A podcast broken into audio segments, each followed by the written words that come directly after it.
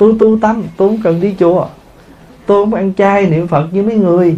Tôi tu tâm hỏi tu tâm tu làm sao? Ăn hiền ở lành. Ăn chưa có hiền ở chưa có lành. Người ta đụng tới mình vẫn chửi người ta um sùm mà. Phải không? Rồi mình còn ăn những cái món ăn khủng hoảng quá mà. À, tôm phải ăn tươi cua phải bấy bò mới chịu. Sợ cua chết lắm sình cá phải cá tươi, thì cái ăn của mình chưa chưa hiền, ở chưa lành, thì sao gọi vậy? Như vậy muốn tu tâm, thì chúng ta phải làm sao quân bình cái tâm lý của chúng ta. Thì muốn quân bình như vậy á, thì chúng ta sống, chúng ta làm gì, mỗi ngày chúng ta có mục đích. Phá Hòa ví dụ, Hôm nay sáng thứ hai thức dậy, Hôm nay mục đích của tôi là đi chùa Phổ Linh. Để được dự một buổi pháp thoại. Thì mình đã đặt cái mục đích đó rồi. Thì người khác có nói gì, có rủ đâu. Nó không, tôi có chương trình rồi. Mình không bị xáo trộn. Nhưng mà rồi ví dụ bây giờ mình sách giỏ mình đi làm đi. Mục đích đi làm để làm gì? Kiếm tiền hay kiếm chuyện? Kiếm tiền. Mà vô người ta có cho mình kiếm tiền dễ dễ, thoải mái không? Không. Tại vì tiền ai cũng muốn kiếm kiếm chuyện mới được kiếm tiền. Cho nên mình nghĩ, thôi, tôi vô đây tôi kiếm tiền, không kiếm chuyện. Chỉ đặt một cái mục đích. Người đi xuất gia phải hiểu được cái mục đích đi tu của mình để làm gì. Không phải chỉ vô chùa ở cho hết ngày, hết tháng. Mà mục đích của mình, nói cho cao á, là trên cầu Phật đạo, dưới độ chúng sanh. Còn nếu nói gần, tự độ cho mình và độ cho người ở mình không sướng sao? Bắt trước người ta đám cưới làm chi vậy? Đám cưới rồi không lo cho người ta, biết lo cho mình không à? Vậy thì chúng ta có một cái, một mình đặt một cái vấn đề là tại sao chúng ta phải lập gia đình? Người việt mình dùng cái từ là lập gia đình. Nó chưa có. Mình đem hết tất cả năng lực của mình thành lập nó. Nhưng mà mục đích thành lập cái gia đình mình không có cho nên dễ đổ vỡ. Cho nên mình sống á, mình mình có một cái tiêu hướng. Cho nên tại sao chúng ta đặt một cái bằng phật để mỗi ngày chúng ta đứng trước bằng phật chúng ta lễ? Vì bức ảnh phật đó là cái tiêu hướng của mình. Tại vì nhiều khi chúng ta sống mà chúng ta không có phương hướng. Cho nên người xưa có câu, tâm bất tại an tâm bất tại an nghĩa là tâm không bình an. Thực bất tri kỳ vị ăn mà không biết hương vị của nó. Kiến như thấy như là không thấy. Nghe như là không nghe. Ví dụ bây giờ ngồi đây mà có một người đang buồn khổ gì đó nhưng mà tại nghe người ta nói bữa nay đi nghe giảng đi không chừng uh, vui gì đó. Nhưng mà ngồi đang khổ quá cho nên ngồi thờ người đó đó ổng cũng ngồi hết buổi về hỏi, nãy giờ có nghe gì không? Dạ nghe. Hỏi, nghe gì? Nghe lại nhảy. Tại vì tâm bình an. Thì có những người ngồi nghe cái tiếng mà không nghe được cái ý. Có đôi lúc mình ngồi đó, mình thờ người ra, người khác nói gì, mình vẫn nghe, mình không hiểu người đó nói gì. Tại vì sao? Bây giờ bên trong của mình nó có nhiều vấn đề lo lắng. Cho nên á, lỡ mà mình có bệnh á thì mình phải biết rằng tôi đang có thân bệnh. Và tôi may mắn là bác sĩ đã tìm ra bệnh của tôi. Vì tìm được bệnh của tôi, cho nên bác sĩ sẽ cố gắng tìm cho tôi phương thuốc chữa bệnh. Mình quân bình cái tâm lý mình liền. Tại vì phần lớn người việt nam rất sợ hai chữ ung thư. Chúng ta bây giờ rất sợ hai chữ đó. Mặc dù người ta có thể nói với mình, không, cái này có thể chữa nhưng mà mình không biết chữa được không, mà mình không biết có thuốc không. Nhưng mà nghe hai chữ đó là bắt đầu hồn siêu phách tán, sợ lắm, tâm lý bàng hoàng. Vì vậy cho nên mỗi ngày, sáng ngủ dậy mình đi đâu, làm gì, mình sẽ có được một cái mục tiêu của mình. Vì vậy cho nên á, mỗi khi mình đến bằng phật, mình nhìn lên bàn phật ở trong cái chùa đó nhất định phải có một chỗ đặt bàn thờ. Hồi xưa người ta nói đặt bàn thờ phải coi hướng. Có nhiều vị quan niệm là phải đặt ra cái hướng cửa nhà chính, hay là hướng chỗ nào mà sáng sủa vậy đó. Thật ra thờ phật chỗ nào cũng được. Quan trọng là cái chỗ đó trang nghiêm hay nhất trong nhà của mình. Bây giờ ví dụ cái nhà của mình nó chu vi nó như thế, hoàn cảnh nó như thế mà nếu mà để nó ngay cửa mà ngó ra thì ở ngay cái đường ra vô hay là chỗ để giày dép gì đó, nó không nó không hợp. Phải kiếm một cái chỗ nào đó, đặt cái phương hướng nào mà coi cho nó được. Vậy thì cái chữ hướng mà người xưa muốn nói không phải là hướng tốt, hướng xấu, mà ý muốn nói chúng ta làm, chúng ta có định hướng. Ngủ phải đặt cái giường cho đúng hướng, theo tuổi nha nhưng mà thật sự ra, mình đặt giường đúng hướng, mình để cửa đúng hướng, mà đời sống của mình không có hướng. Mà đời sống không có hướng thì tâm lý nó không bình an. Mà thậm chí, người ta bước vô nhà mình, ta nói câu, chà, sao chị để cái chậu này ở đây? Rồi sao chị? Rồi sao chị? Đó, tâm lý mà.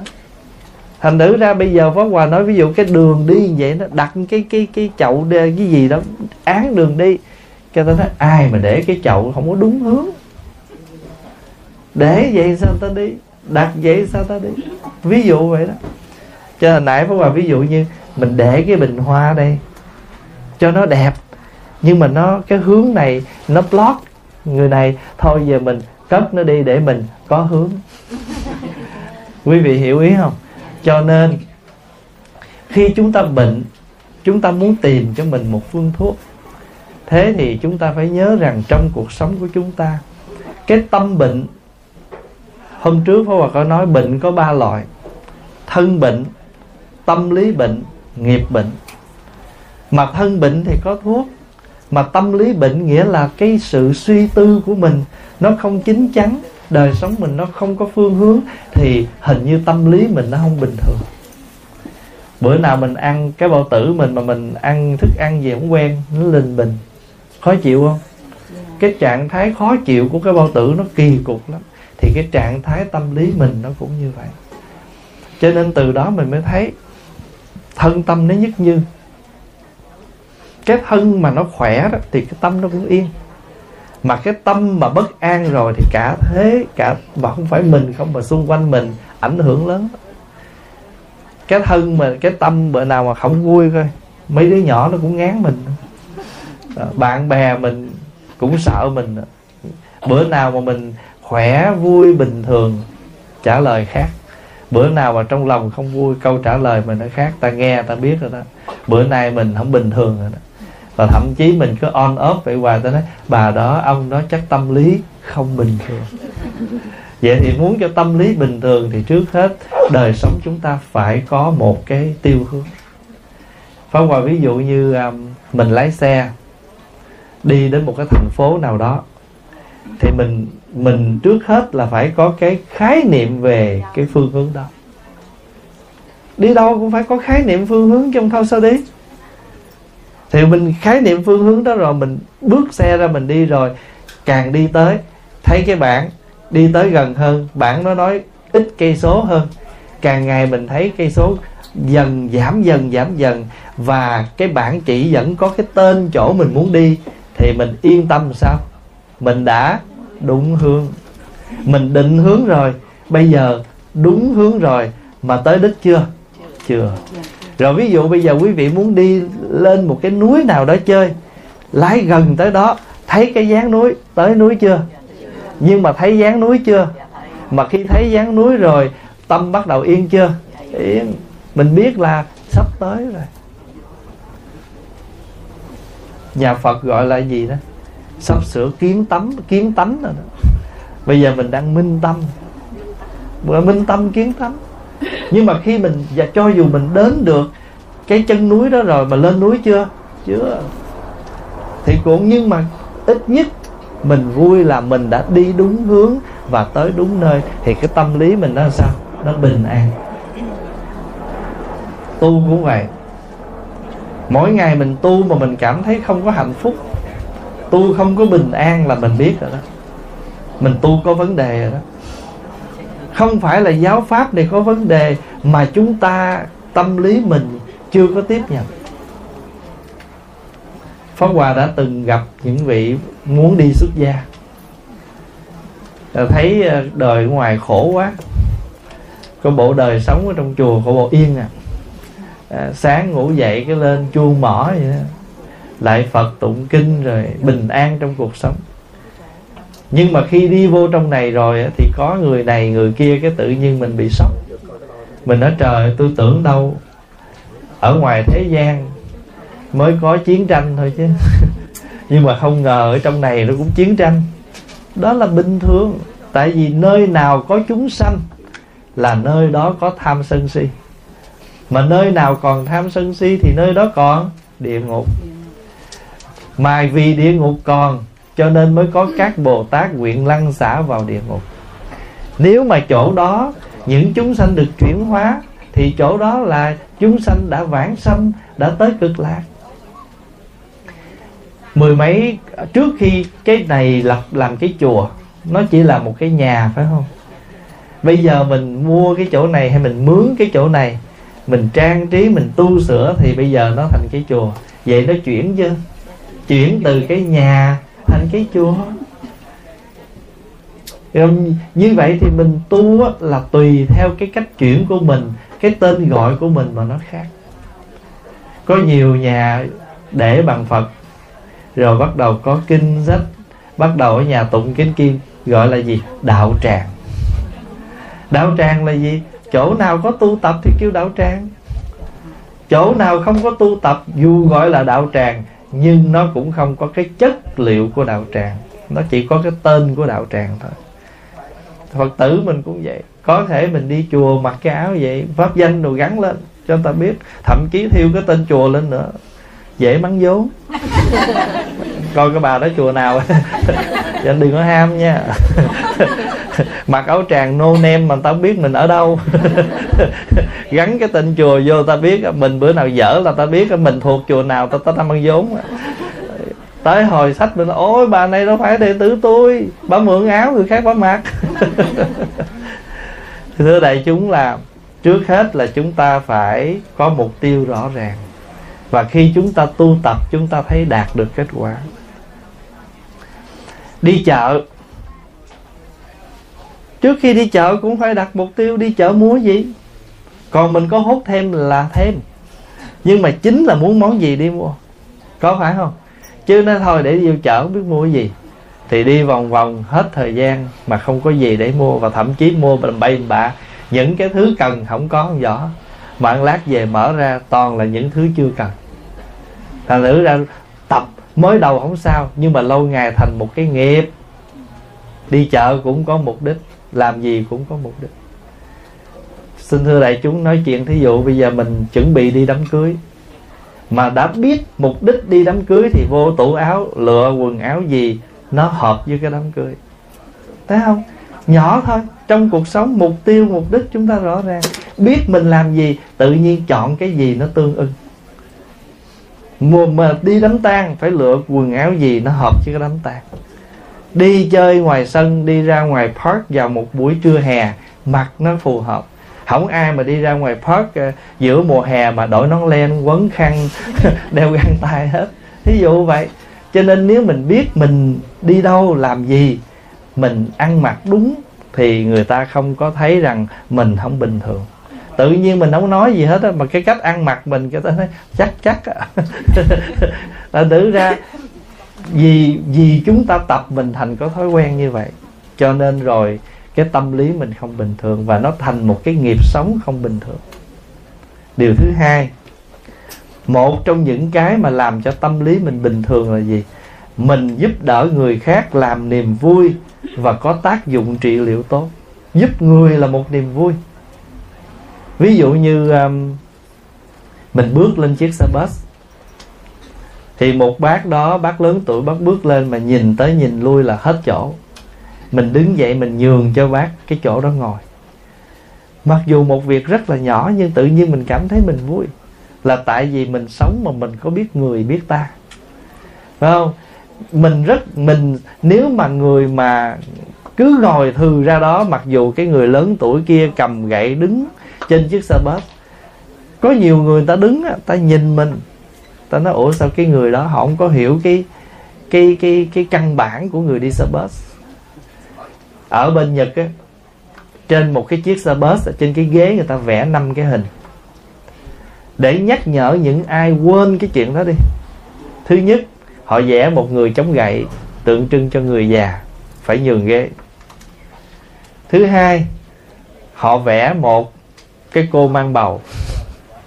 Thí dụ vậy rồi họ vẽ một người có đứa con nít. Còn nếu bên thái lan vẽ thêm ông thầy. Tại vì phật giáo ở bên thái lan là quốc giáo. Cho nên chỗ nào có chư tăng xuất hiện, mình nhường. Thậm chí đi đâu, đi đi lên máy bay á, mà tới cái giờ mà mọi người lên máy bay á, mà họ thấy bóng dáng chư tăng xuất hiện là nhường cho chư tăng đi trước. Vì phật giáo là quốc giáo và họ tôn trọng tăng và vì sao người thái lan họ quý trọng tăng? Bởi vì theo quan niệm của họ, phật thì quá xa, không gần mình. Pháp thì quá thâm sâu, không hiểu tới. Tăng là người sống trong gần gũi đời này với mình. Những vị đó có ơn đã chỉ phật cho mình, đã giảng pháp cho mình. Cho nên đối với người thái, chư tăng, họ quý. Còn phật pháp, họ quý nhưng mà họ nghĩ rằng chư tăng mới là người gần gũi mình nhất. Là người giúp đỡ cho mình hiểu được phật pháp là gì để mình sống, mình tu, mình chuyển hóa. Trong cuộc sống của chúng ta chúng ta luôn muốn mình mang niềm vui cho người khác để chúng để ý thử. Thí dụ hôm nay mình nấu nồi chè, đem lên, mong mọi người ăn. Đó là rõ ràng mình sống mà với cái hình thức là mình lân mẫn. Mình đi ngang, mình đi ngang, mình đi chùa, mình đi ngang nhà bác đó mình biết bác đó không có xe, mình tấp vô, mình rước bác đi. Và hình như ngày nào, nếu chúng ta để ý thì hình như chúng ta có ít nhiều gì đó.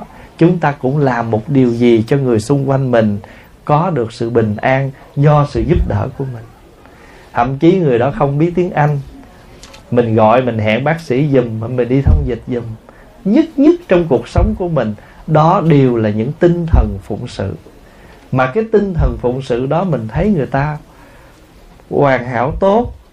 Người ta, mình thấy người ta trọn vẹn được cái mà họ muốn, vui.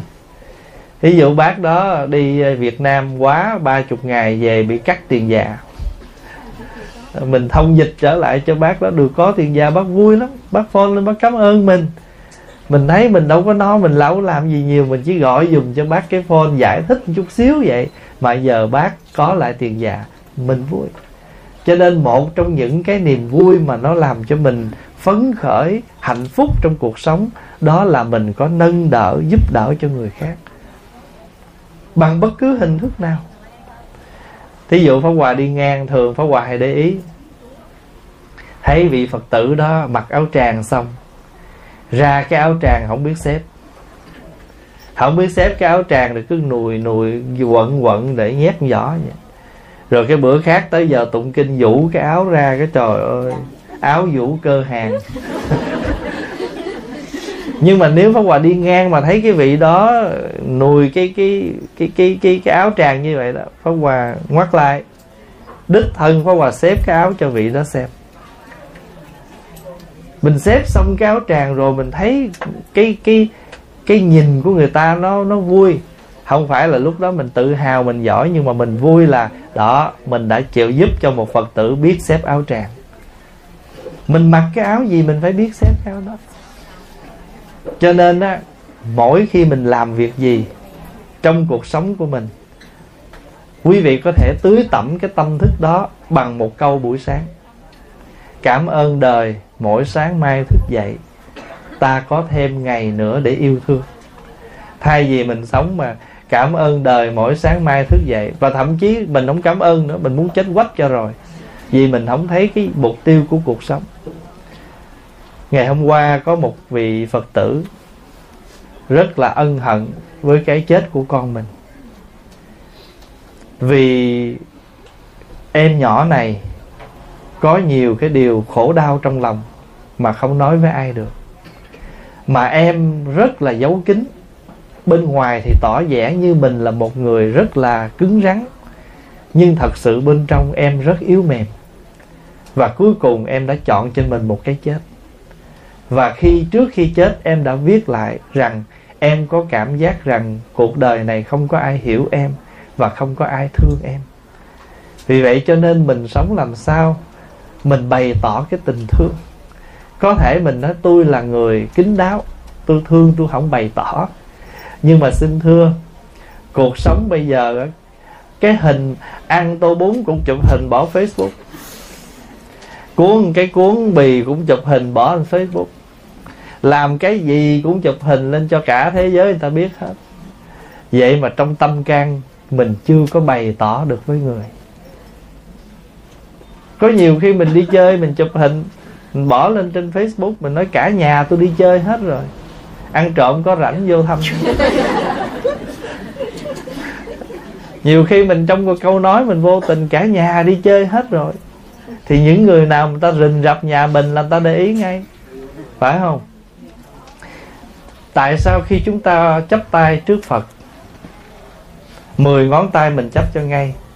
Cái này gọi là hợp thập, hiệp thập. Thập là mười ngón tay chấp lại gọi là hiệp thập. Đứng trước bằng phật mình hiệp cái tâm đó, hiệp thập tượng trưng cho, hiệp tâm. Tất cả mười phương này đưa về cùng một hướng. Đặt ngay đây. Trước hết, hướng của mình đặt là hướng tâm. Lấy cái tâm hướng này, hướng phật. Cho nên đứng trước bàn phật, nhất tâm. Mà lúc đó mình đưa 10 ngón tay hợp lại, gọi là hiệp thập, gọi là nhất tâm. Cho nên chúng ta thường đọc là chí tâm đảnh lễ có khi đọc là nhất tâm đảnh lễ. Cái nào cũng được. Chí tâm là gì? Là hết lòng. Hết lòng. Còn nhất tâm là không có cái tâm khác. Chỉ một tâm này thôi. Bây giờ, mình đứng ngay đây. Tâm mình đã hiệp nhất. Hướng hướng tâm này bây giờ hướng về Phật. Và mình tuyên bố Phật với con, cả hai tánh thường rỗng lặng. Phật lặng yên sáng suốt như vậy, con lao xa quá, nhưng trong giây phút này, con đã trở về. Con đã đưa tâm con trở về với giây phút này, cho nên phật với con tánh thường rỗng lặng. Và mình đọc một câu cho nó chung hết là phật, chúng sanh tánh thường rỗng lặng. Nhưng mà nếu mình hiểu đơn giản là phật và con tánh thường rỗng lặng. Tánh là gì? Là bản chất xưa nay. Cho nên đấy cái tánh người đó hiền lắm. Cái tánh người đó dữ lắm. Đâu có ai mở trường dạy dữ, mà nó vẫn dữ. Đâu có ai mở trường dạy đánh ghen, mà nó vẫn ghen. Không có ai mở trường dạy ganh tị, mà vẫn ganh tị vậy thì cái tánh xấu đó nó có. Nhưng mà mình tu á là mình để thấy cái tánh đó. Cho nên gọi là tu tâm dưỡng tánh. Cái tâm á là nó lao sao? Đụng đâu nói đó đụng đâu nói đó mà nó chưa gặp người đó nó chưa để tâm. Mà thấy người đẹp cái nó lưu tâm. Lưu tâm rồi để ý. Để ý là làm gì? Làm quen và câu đầu tiên là, em tên gì? Cho xin số phone. Cho nên mình để ý rồi mình mới lưu lưu tâm. Mà nếu mà bữa nào nó chọc mình giận là nó, tôi ghét cái người đó lắm. Này, cái đó là tâm nha. Cái tâm nó thay đổi. Mà bữa nào nó xin lỗi nó cũng dễ thương chứ. Chơi cái tâm này nó làm sao? Nó lao sao? Còn cái tánh này dưới nó bình lặng nhưng mà cái tánh mà nếu giữ á có người giữ nó cũng nhiều trạng thái. Giữ ra mặt giữ ngầm. Sân nó cũng hai ba loại sân à. Sân mà nứt lửa gọi là sân hận. Còn lửa đó là lửa phật. Không? Cho nên phật gọi là sân hận. Hận là gì? Tìm ở trong. Cho nên cái người mà nói tôi, tôi hận người đó lắm tại sao? Vì mình nuôi cái cái cái xấu của người đó lâu ngày trong lòng nó trở thành khối cho nên bắt đầu muốn hận hận người đó. Nhưng mà nếu mình gặp được người đó, mình trả thù, mới rửa hận. Cho nên từ ngữ nó xài có ý nghĩa hết. Nhưng mà tại vì mình nói mà mình chưa tư duy về cái chữ đó, thì mình chưa thấy được cái tâm mình nó khủng hoảng đến cỡ nào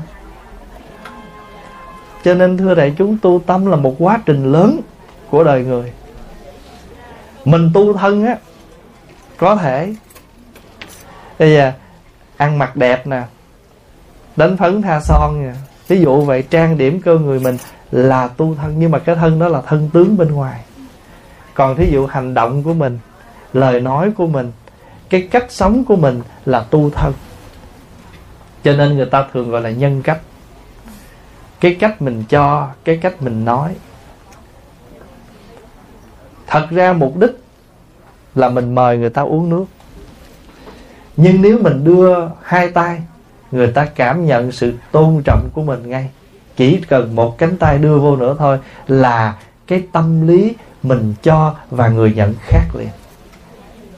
Cho nên cuộc sống này là cả một quá trình tâm lý. Có nhiều khi mình muốn xin lỗi người đó mình nói không được. Chỉ cần cái cách mình làm việc với họ thôi, họ hiểu được là mình đang xin lỗi họ đó. Có qua ví dụ như giờ lỡ mình nói một câu, hôm qua làm người đó buồn, mà hôm nay cũng vì hơi tự ái, xin lỗi chưa được. Cái bắt đầu sáng ra cái gặp, sao, tối ngủ được không? Uống trà không? Tôi pha trà cho lát ăn xong cái lấy đũa, lấy đồ đưa ha. Rồi cái hỏi han một vài câu, người đó cảm nhận ngay, xin lỗi tôi đó. Nhưng mà chưa nói. Nhưng mà tự nhiên mình suy nghĩ, người chắc hôm qua giờ suy nghĩ, hôm qua nói bậy quá mà mà mai là tôi nhịn đó. Mà thưa đại chúng, quý vị sẽ thấy rằng nhờ mình nhịn, cho nên hôm nay mới có cái này nè. Nếu ngày hôm qua mình mà không nhịn á là cả đời này sẽ không bao giờ gặp mặt, chứ đừng nói nghe những câu xin lỗi nữa. Cho nên tu tập có chuyển. Mình trước hết mình chuyển mình thì người khác sẽ chuyển theo. Cho nên mình muốn chuyển người á, trước hết phải chuyển tự thân. Tự mình chuyển thì người khác sẽ chuyển được. Cho nên đức phật nói, tôi là phật đã thành các vị là phật sẽ thành. Chứ còn nếu mà đức phật không tu thành thì phật biểu mình tu mình làm được. Tại vì không có cái gì bằng chứng là phật đã thành chưa? Hỏi bây giờ tu được chưa? Dạ chưa được. Con còn cái nhà. Phật nói hồi xưa tôi có cả ngai vàng tôi cũng bỏ. Con nói dạ cái đó phật khác. Còn con bây giờ có cái nhà con sợ mất con phải gắn camera cho nên phật á, có rất nhiều thứ mà phật không sợ mất. Thậm chí bỏ luôn để sống đơn giản còn mình không có gì hết bảy gì cũng giữ hết á. Bằng chứng là vô nhà mình hủ tương trao nhiều hơn vàng thẻ. Tờ báo cũng cất hủ trao cũng cất hủ tương cũng cất mấy cái đồ tu gô rửa cất đầy hết trơn. Còn có bao giờ tu gô chai đâu?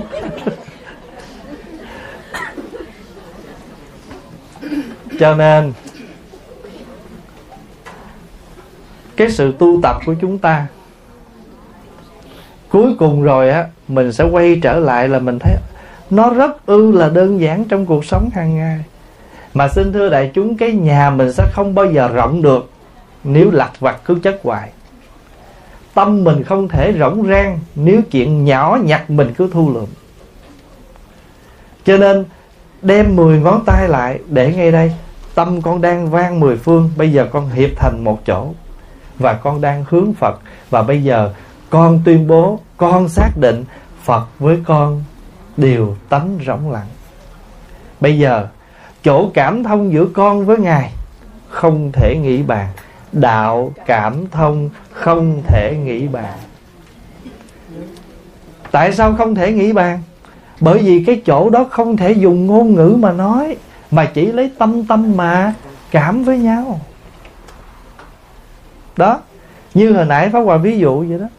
Người kia không nói chuyện xin, nó không trực tiếp xin lỗi với mình. Nhưng mà trong tâm họ khởi ý niệm muốn xin lỗi bằng một hành động cụ thể. Và mình cũng đang trông chờ sự xin lỗi đó.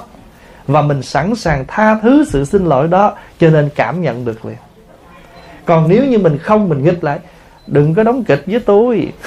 Nó khác liền vì mình không sẵn lòng tha thứ, mình không mong đợi sự xin lỗi, cho nên mình nghịch lại dù người đó có khởi tâm muốn xin lỗi, nhưng tâm mình không, cho nên hai cái nó không dung. Cho nên phật, chúng sanh tánh thường rộng lặng, đạo cảm thông không thể nghĩ bàn. Mà chữ đạo này ngôn ngữ không nói được, mà chỉ lấy tâm mà thể được thôi.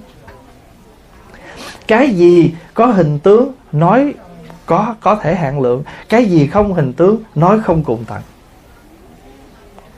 Cho nên diễn đạt cái tâm nói không hết. Còn ví dụ như Phật có nói căn bản mình có tâm tham, tâm sân, tâm si gì đó Cũng làm chừng mực của chúng sanh đó. Chứ còn mình vô cùng vô tận. Thí dụ như khổ. Phật nói mình có tám cái khổ căn bản bốn cái khổ về sinh lý.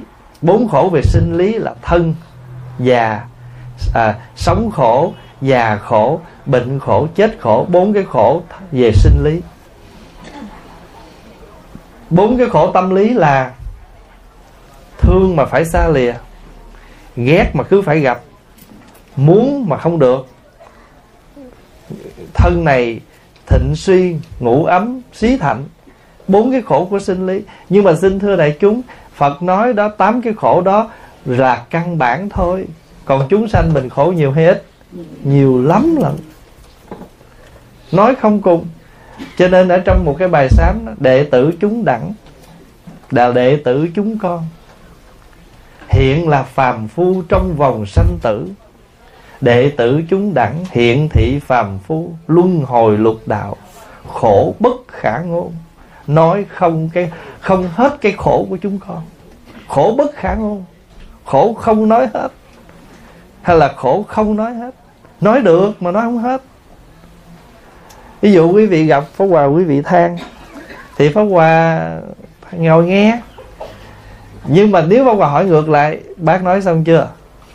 Bây giờ bác muốn nghe khổ của con không? Con nói khổ của con cho bác nghe. Con khổ gấp 10 bác bác khổ con ông à. Con khổ tới mấy chục ông rồi. Bác khổ một người, con khổ tới ngàn người. Nhưng mà con, tại nếu muốn nói khổ là con có thể nói, nhưng tại con tu, cho nên con chuyển được cái đó hết. Chứ còn nói khổ là bất khả ngôn. Vậy thì bây giờ mình đứng trước phật rồi. Bây giờ mình xác định chữ đạo này là đạo lý đạo này là cái cái chỗ không thể diễn bạc được, không thể nghĩ bạc. Rồi, nói xong rồi, đảnh lễ. Khi mình lễ xuống á, khi mình lễ xuống á, đưa cái tay lên trên này rồi hạ xuống.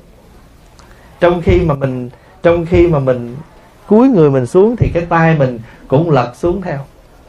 Lật xuống tới sát đất rồi bắt đầu mình phải mở tay ra, phơi trải tâm can đến trước phật, con không còn gì để che giấu. Con trải lòng con với phật. Và khi con có trải lòng được như vậy, con sẽ tiếp được. Chứ còn thí dụ pháp Hoàng nói, ví dụ như giờ mình đưa tay lên vậy nè, cái xong mình làm vậy nè, coi không được. Nó nghịch, phải không? Đưa lên về cái hạ xuống. Nó đi theo cái thân. Và khi chạm với đất rồi khi con phủ phục xuống hết rồi. Nhưng mà làm sao con mới có thể trải lòng khi con hạ mình con xuống tận cùng của cái cùng nhất? Người còn tự ái cao trải lòng được. Hồi nào giờ ai cũng biết tôi ăn mặc dày, giàu quá. Bữa nay tự nhiên nói không có tiền ai tin. Giờ không có tiền cũng phải mượn nữa. Mượn để mặc.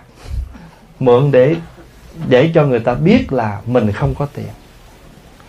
Không nói được, tại vì mình còn có một cái vướng. Mình là danh gì, mình là địa vị gì, vân vân. Chỉ khi nào mình đưa mình hạ thấp xuống, tức là mình không là gì nữa hết. Cho nên lại phật, mục đích của đạo phật, lại phật là để dẹp cái bản ngã, dẹp cái tôi rất lớn trong người mình còn đức phật chỉ là một đối tượng để mình hướng tâm dẹp ngã. Chứ không phải mình lại cái cục đồng cục xi măng đó. Mình vẫn biết đây là tượng xi măng. Nhưng xi măng này có khả năng giúp tôi chuyển nghiệp. Thì cục xi măng này có giá trị. Tôi đâu có mê tín. Anh nhìn tôi lại cục xi măng, anh nói tôi mê tín. Ai ngồi trong đó mà lại? Nếu tôi không biết tôi lại như vậy đó, tôi mê tín. Bây giờ tôi biết đây là xi măng, đây là tượng đồng do tôi gom tiền tôi làm ra. Nhưng xi măng này có công năng giúp tôi chuyển nghiệp. Nghiệp của sân, nghiệp của si, nghiệp của cố chấp, nghiệp của ôm ấp một bản ngã to lớn. Tôi gặp cái người đó, tôi không kính, nhưng tôi vẫn giữ tư cách của tôi. Xá chào. Vậy thì ở nơi người đó không hề cho tôi được sự bình an gì cả. Nhưng người đó giúp cho tôi tu được con người của tôi là chắp tay xá chào. Người đó có thể mình không phục, họ làm chuyện tay trời, đâu có sao. Nhưng họ vẫn đủ một công năng là cho mình tạo phước. Phước là ở cái chỗ chúng ta biết tôn kính người khác.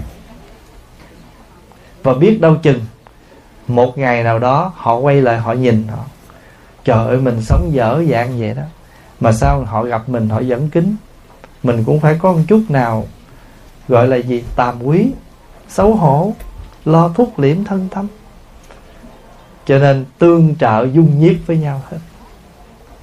Vậy thì, thưa đại chúng, hôm nay Pháp Hòa nói một cái nhỏ đó rồi đại chúng có phải thấy rằng sự tu tập của mình và sự chuyển nghiệp, sự tu tâm của mình nó ở chút chút trong cuộc sống đó không? Cái người đó là cái gì mà tôi phải bưng nước cho họ? À, đúng rồi. Chính họ không là gì mà mình vẫn bưng nước cho họ thì mình mới là gì? Còn nếu họ không là gì rồi mình cũng không làm gì thì cả hai đều không có gì.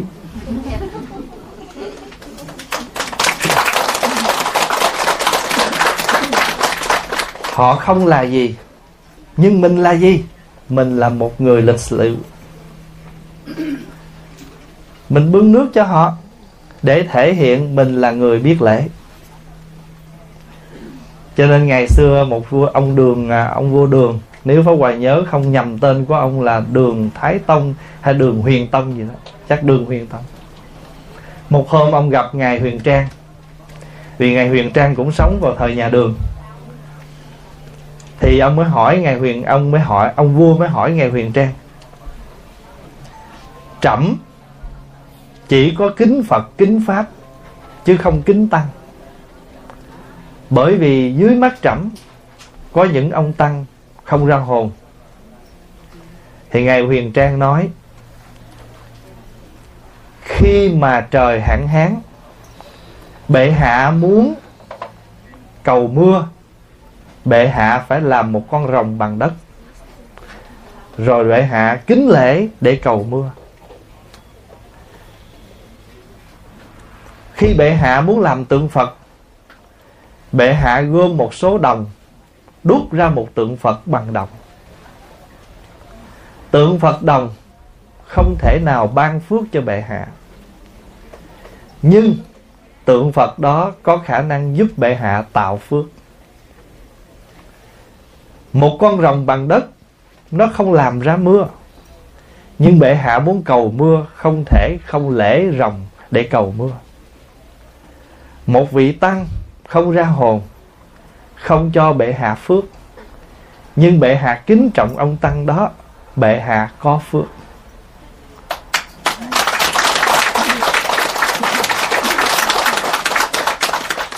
Như vậy cái quan trọng là cái tâm lý ứng xử.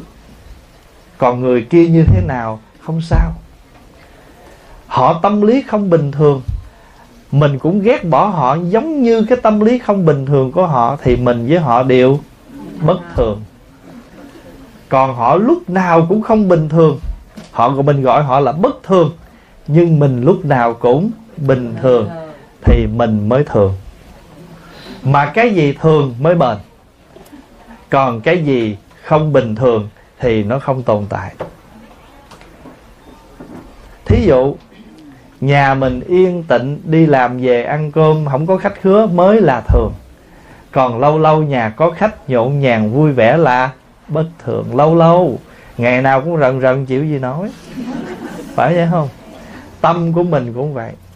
Hỏi chị có gì đặc biệt không? Không, bình thường. Mà vui đó nha chán phèo, không có gì hết.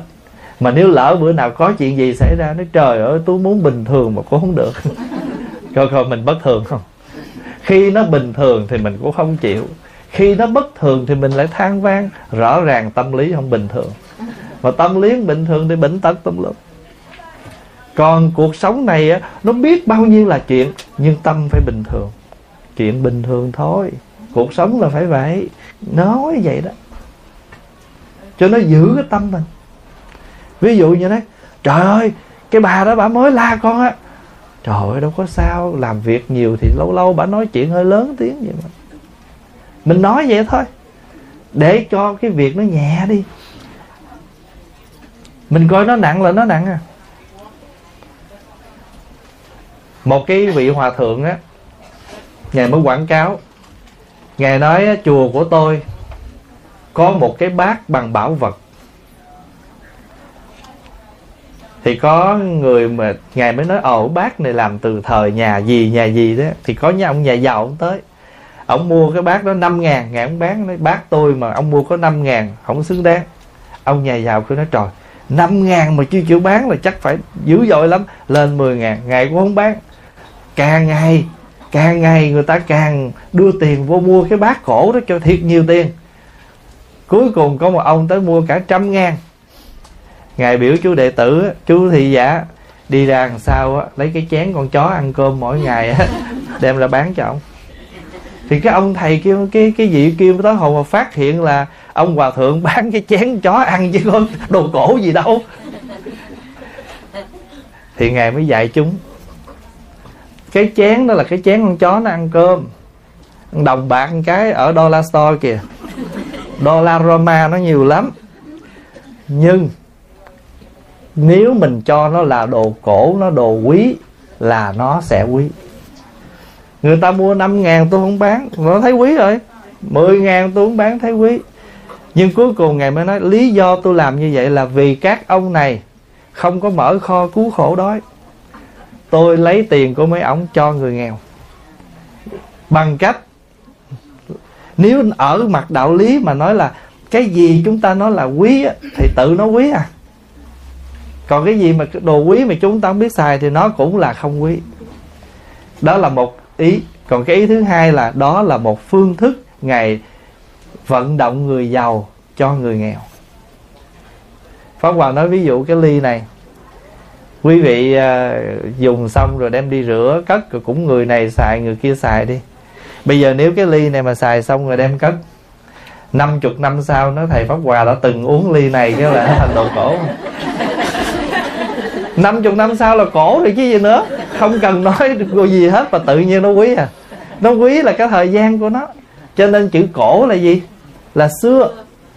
Đồ cổ là đồ xưa. Nhưng mà nếu không có đời nay thì thành gì nó đồ xưa?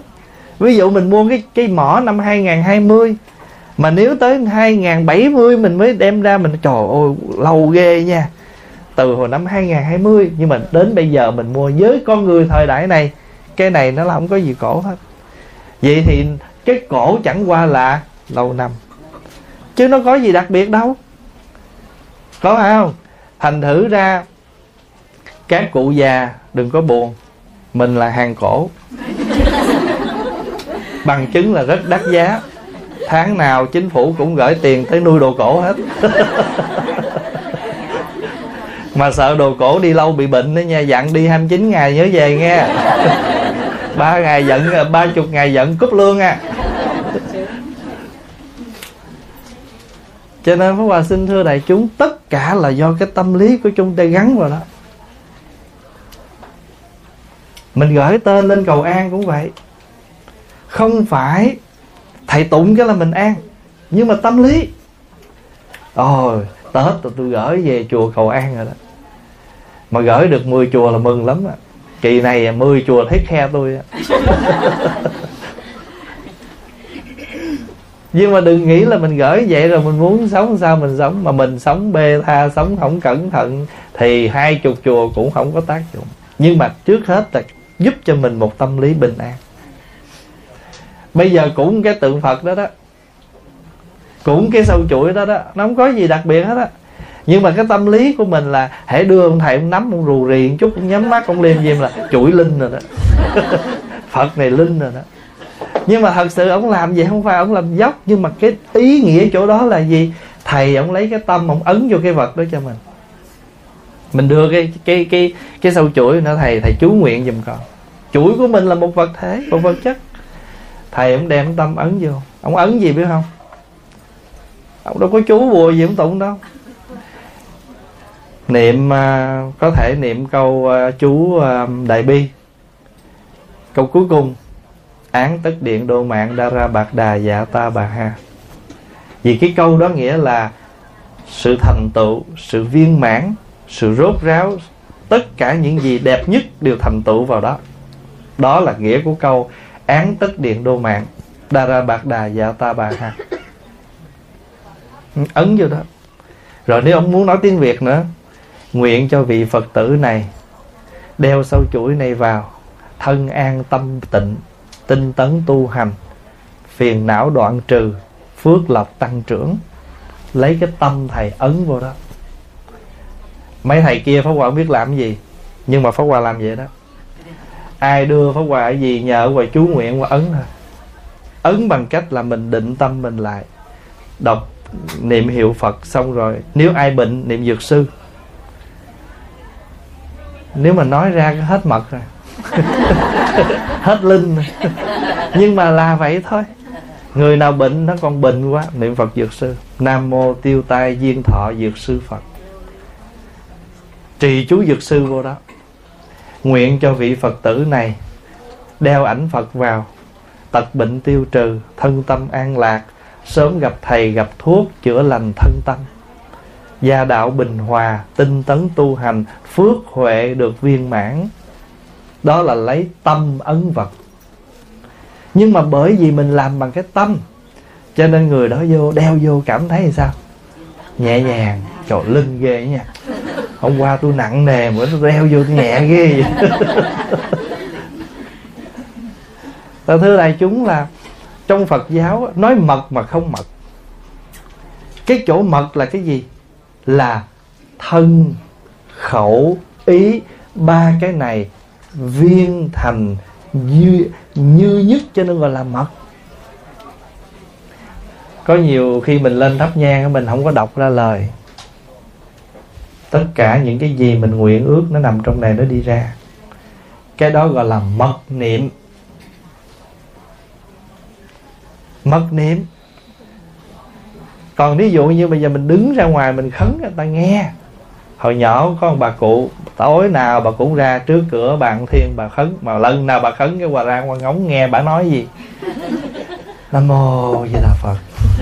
Chín phương trời, mười phương phật. Phật tổ, phật thầy phật tiên thần thánh cho con tu niệm huệ tâm huệ tánh huệ nhãn huệ nhĩ huệ thủy huệ khẩu. Gia đạo bình an và tụng một hơi vậy đó. Mà mình cứ nghe bà riết cái tự nhiên nó nhập tâm. Đó, không để ý mới nhập tâm. Nhưng nếu mình để ý cái gì thiện thì nó nhập tâm cái thiện. Mình để ý cái gì bất thiện thì cái bất thiện nó lưu tâm. Vậy thì thế thì chúng ta muốn tâm mình yên thì nên lưu ý cái thiện người ta rù rì kẻ người ta đừng đi ngang coi nó nói gì.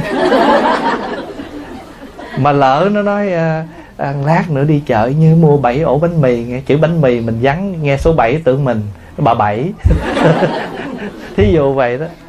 Cho nên mình muốn tâm an tâm an tắc an. Muốn an liền được an.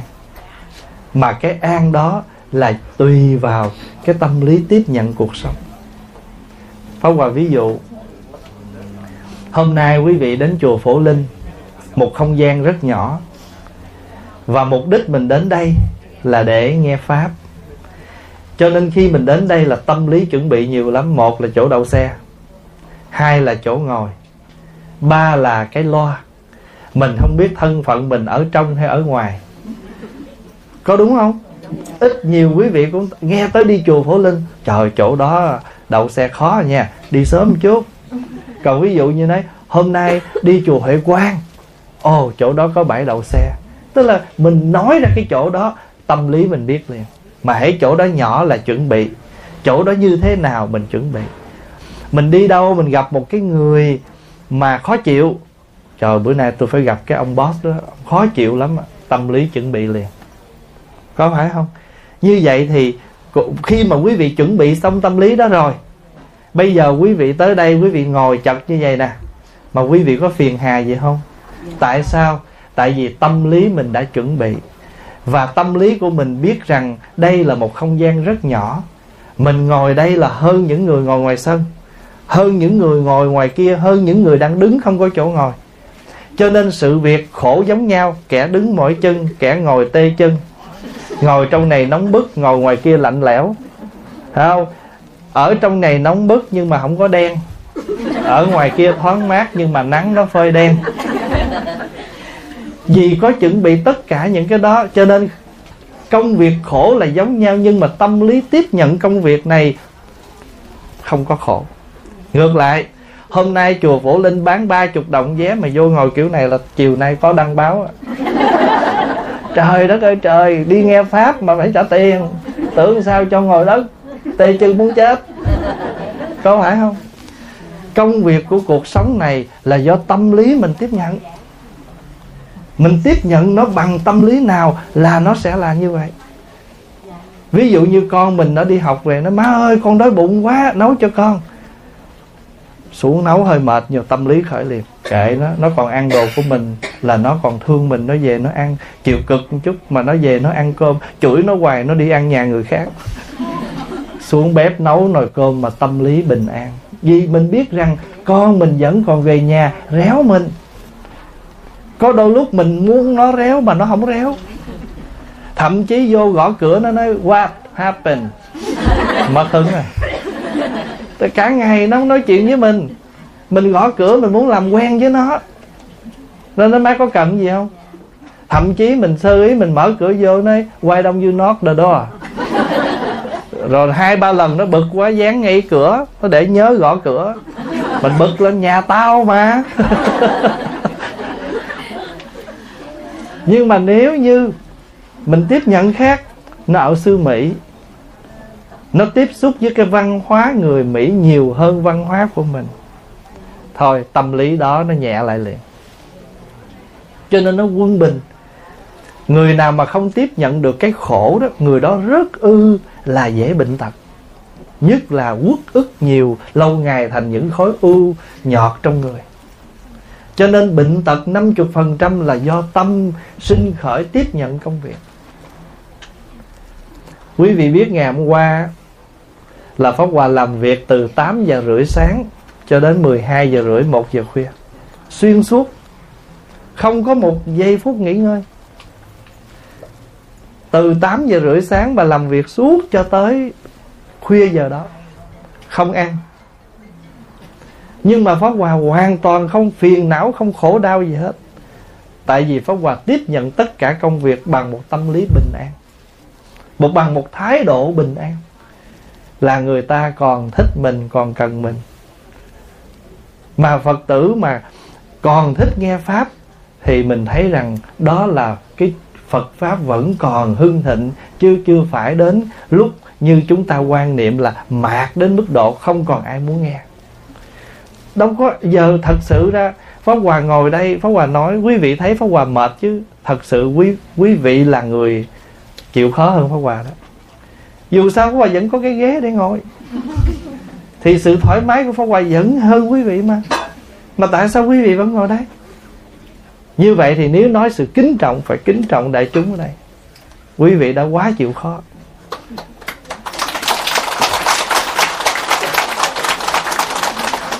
Quý vị giờ này thậm chí, ê, bà nhớ livestream cho tôi coi nha. Rồi về ngồi trên, nằm trên ghế salon trùm mền livestream cũng được. Hiểu không? Live show vẫn hơn thí dụ vậy đó. Cho nên Pháp Hòa xin thưa đại chúng là hàng ngày cuộc sống của chúng ta, những công việc chúng ta, nó xảy ra chúng ta đều đặn. Nhưng nhớ là cái thái độ tâm lý tiếp nhận công việc như thế nào để công việc nó thoải mái nhẹ nhàng hơn. Thí dụ ông xã mình về hối thúc mình rồi đôi khi mình cũng bực lắm. Nhưng rồi cái mình, cái thái độ mình suy nghĩ lại. Cái tánh ổng vậy mà bây giờ mình cằn nhằn nữa thì là có chuyện thêm. Mà thôi ổng đi làm về cực nhọc ổng cũng còn muốn về nhà có bữa cơm với gia đình. Có nhiều khi mình cứ huệ hòa ổng nói nhà không phải cái nhà. Thôi để tôi ra nhà mà nhà hàng. Thì cái nhà này nó bắt đầu nó nó nó lạnh dần những cái bữa cơm chiều. Cho nên nhà nào mà còn thổi lửa nấu cơm chiều là nhà đó còn ấm. Cho nên với cái hình ảnh của người Việt Nam á, khói lam chiều rất đẹp. Đó là biểu tượng của hạnh phúc. Chiều đi làm về, gia đình còn ngồi lại nấu bữa cơm ăn với nhau buổi chiều. Còn nếu mà nhìn vô nhà đó mà khói lam chiều không có, thì mình biết là nhà đó không có người. Mà không có người tức là không có hạnh phúc. Cho nên thờ ông táo, thờ ông táo mà nếu người không hiểu đó, người ta mê tín là thờ sao? Thờ, đó là phong tục tập tục của nhân gian chứ phật giáo cũng có thờ ông táo nữa. Nhưng mà nếu nếu cái nhìn của phật giáo mà soi vào cái truyền thống thờ ông táo, phật giáo vẫn nói được. Ông táo là ông thần bếp.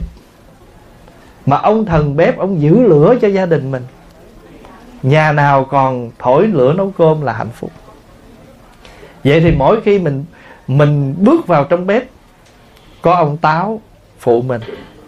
Táo là lửa quá thân. Cho nên Việt Nam mình dưới miền quê thờ ba ông nha. Ở trước đặt cái bàn gọi là ông gì? Ông thiên. Giữa nhà có một gian thờ ông gì? Ông bà. Phía sau thờ ông táo. Ba ông giữ ba chỗ. Liệu hồn hết nha. Từ đầu từ giữa từ đuôi gì có ông ngó mình hết. Rồi vậy mà chưa xong nữa nha vậy cũng chưa yên nữa, còn còn còn còn làm thêm cái để cho mình sống cho ngăn nắp nữa. Hai bên dây giác làm gì làm có ông thiện, ông ác ngó đó. Làm thiện là thiện thần ghi sổ. Làm ác là ác thần ghi danh. Cho nên nhờ vậy mà thật ra đó không phải là hù dọa, mà đó cũng không phải là mê tín, mà do cái ánh sáng nhận định của sự việc như thế nào để chúng ta tiếp nhận sự việc chúng ta có thể bài xích, ôi, ba cái này là mê tín tập tục nhân gian. Bài xích chi? Lấy ánh sáng phật pháp soi vào. Mình mà có chánh niệm, ánh sáng của phật pháp, chuyện gì mình soi cũng thấu và cũng làm cho nó đẹp hơn đó khi nào có quà cắm hoa đó, mình nhìn, mình cắm tổng quát xong cái mình đi xung quanh mình nhìn. Mình nhìn cái mình thấy chỗ này nó thiếu cái mình cắt một cái mình điểm vô chỗ này nó cần thêm cái lá mình để vô. Làm xong rồi chỉnh chu nó lại nó đẹp. Khi mình chất một dĩa trái cây khi gần mình thấy vậy đó nhưng mà đứng xa xa thấy nó méo thì tới gần chỉnh nó lại. Thì mỗi khi làm như vậy á thì pháp hòa hay nghĩ tới cái tu. Mình tu nó cũng vậy đó. Có những cái á, mình chỉ cần điểm thêm thôi làm thêm thôi cho nó đẹp chứ không cần lấy xuống. Không cần mất công mà bày xuống hết để làm lại, nếu mình có phương cách. Pháp Hòa ví dụ, Mình nấu một cái nồi canh. Khi mà nồi canh nó còn nước nhiều, Một số rau nó còn đó mà ăn nữa thì không đủ. Mà bỏ thì tiếc. Thôi sẵn nay chiều cắt thêm rau để vô. Để thêm rau vô. Thì bằng cách là mình vớt cái rau đó ra. Mình nước Bị vì mình nếu nấu tiếp thì cái rau cũ nó bị Nó bị mềm nó rút ở trong đó đi. Vớt ra. Rồi nước sôi thêm nước rồi để thêm miếng rau mới vô rồi cho cái củ vô làm mình có một nồi canh. Không cần phải bỏ mà chỉ cần mình khéo ứng dụng thì không bỏ cái củ mà thêm chút nữa cái đủ một bữa canh chiều. Tu hành nó cũng vậy cuộc sống chúng ta cũng vậy. Chỉ cần chúng ta điểm một vài điểm nữa, cuộc sống này chúng ta không cần phải đánh đổ ai hết. Nếu người đó chưa hoàn hảo ở mặt nào, ráng giúp cho người đó hoàn hảo mặt đó là được rồi. Cho nên Phật giáo đi vào đất nước Việt Nam, những văn hóa truyền thống của Việt Nam tiếp nhận hết. Như là thờ ông Thiên thờ ông Táo, thờ ông bà để tang, cúng cơm, mấy cái đó của người Việt. Cho nên đạo Phật, đạo Chúa, đạo tin làm gì không biết. Nhưng ông bà và quá vãng rồi cúng giống nhau. Vì sao? Vì đó là văn hóa truyền thống của người Việt, bày tỏ lòng hiếu thảo đối với ông bà tổ tiên. Nó không phải của đạo Phật. Nhưng đạo Phật đến đất nước Việt Nam tiếp nhận văn hóa cúng cơm cho ông bà. Rồi thiết lập một nghi lễ để cúng cơm cho ông bà, để làm sao ngoài bày mâm cơm lên cúng, còn độ cho người sống để cho họ nghe được đạo lý họ tu, bằng cách là tụng một bài kinh có ý nghĩa để họ niệm ơn cha mẹ, ý thức vô thường. Sao nữa? À thăng hoa cuộc sống. Niệm ơn cha mẹ là nhớ cái ơn đức, ý thức vô thường khổ đau để chúng ta làm tốt chúng ta hơn nhờ như vậy cho nên lấy bữa cúng cơm đó thành một bài pháp mà không cần bắt họ trực tiếp nghe pháp, mà họ phải vì cúng cơm cho ông bà mà tiếp nhận lời pháp. Mà lời pháp thu được rồi thì thăng hoa cuộc sống. Thôi thì hôm nay, về chùa phổ linh, phó hòa muốn chia sẻ với đại chúng một cái ý nghĩa tu tập thực tế trong cuộc sống của chúng ta là chúng ta nhớ rằng đời sống của mình là hai phần, thân và tâm. Nếu như mà thân của chúng ta có bệnh 50% do tâm lý. Nói đơn giản và đi vào sự thực tập là thái độ của chúng ta, tâm lý của chúng ta tiếp nhận công việc như thế nào để mà chúng ta nhẹ nhàng trong mọi việc. Từ đó, mình có an lạc, làm không khó dễ cho người khác. Pháp Hòa nói, nhiều khi mình đi ra những cái chỗ công cộng mình cũng nên nhẹ nhàng, đừng để người khác, người ta khó chịu. Dù mình có trả tiền cho họ đi nữa, nhưng nếu chúng ta có một tâm lý là tôn trọng mọi người, ai cũng có những sơ thất. Mình đến đây mình ăn, mình trả tiền rồi mình về. Đừng để sau khi đứng dậy, người ta phàn nàn, người ta chỉ trích, lần sau mình bước vô, họ không muốn tiếp mình. Làm gì đấy chứ? Mình làm sao mà dù mình trả tiền mà người ta vẫn hoan hỷ khi mình bước tới. Người ta ân cần tiếp mình. Thậm chí người ta còn du di. Ví dụ như mình cần miếng chanh, mình xin miếng chanh, ta rất là vui, ta đem ra hai miếng. Còn nếu mình mà mà không dễ thương ta vô ta cắt miếng chanh mà ta nghiến răng, ăn dần dữ tất cả là do cái thái độ sống của chúng ta. Và thưa thưa đại chúng, đạo phật không ngoài mục đích chuyển nghiệp, nghiệp lực mà tập khí sống dở của chúng ta để đưa mỗi người chúng ta vào cái con đường sống tốt. Mà sống tốt sống chánh niệm thì chúng ta gọi là đạo phật. Vì đạo là con đường phật là tỉnh thức giác ngộ. Sống tỉnh thức giác ngộ hoàn cảnh bản thân vân vân chúng ta đi tới đâu chúng ta cũng gặp đạo phật mà dù chỗ đó không có bàn thờ, không có chùa chiền, nhưng đạo phật vẫn thể hiện bằng cách sống của chúng ta. Và chúng ta có thể giới thiệu cho mọi người biết được ý nghĩa chân thật của đạo phật. Không phải là một tôn giáo để thờ cúng bái là một đấng thần linh, mà chúng ta tiếp nhận con đường để chúng ta sống. Mà được như vậy, tới đâu cũng linh, gọi là phổ linh. Cuộc đời có biến đổi. Ví dụ như có già, có bệnh, có chết nè. Hiểu. Cho nên cuộc đời vô thường. Nhưng tâm mình vẫn thường là vì mình hiểu nó. Đó đó là trạng thái của niết bàn, đó là thường. Tâm bình thường trước mọi cảnh bất thường. Là một trong, mình sống được một trong những cái đức tánh của niết bàn. Bạch Thầy, trước hết xin cầu chúc cho Thầy nhiều sức khỏe để giáo hóa chúng sinh Xin Thầy chỉ đạo cho hàng Phật tử chúng con là Nếu làm mẹ thì thương con, đẻ của mình, Nhưng nếu không thương con người khác Vì con mình có quyền Thì có sai không ạ à? Và nếu làm mẹ mà một lời xin lỗi những gì làm đau lòng con người khác có được không ạ à? Thật ra, hồi sáng mình học kinh đó, nếu mình nhìn tất cả chúng sanh là bình đẳng bình đẳng thì mình là một người lớn, mình làm sai, mình xin lỗi một đứa con nít cũng được nữa. Tại vì chúng sanh bình đẳng. Mà đa số mình không được bình đẳng và mình không làm được là vì sao? Vì mình thấy người ta nhỏ hơn mình. Ví dụ như có những vị nói tôi không có kêu mấy thầy trẻ bằng thầy được à không có xưng con được à. Tại tôi lớn hơn ổng. Có nhiều khi nói, ổng mới bằng cháu tôi à. Tại là mình thấy sao? Mình thấy có cao thấp. Cho nên đôi khi nó nó nó block, nó ngưng chặn mình không thể làm được việc. Còn nếu như mình thấy rằng á, trên nguyên tắc, lỗi là mình xin.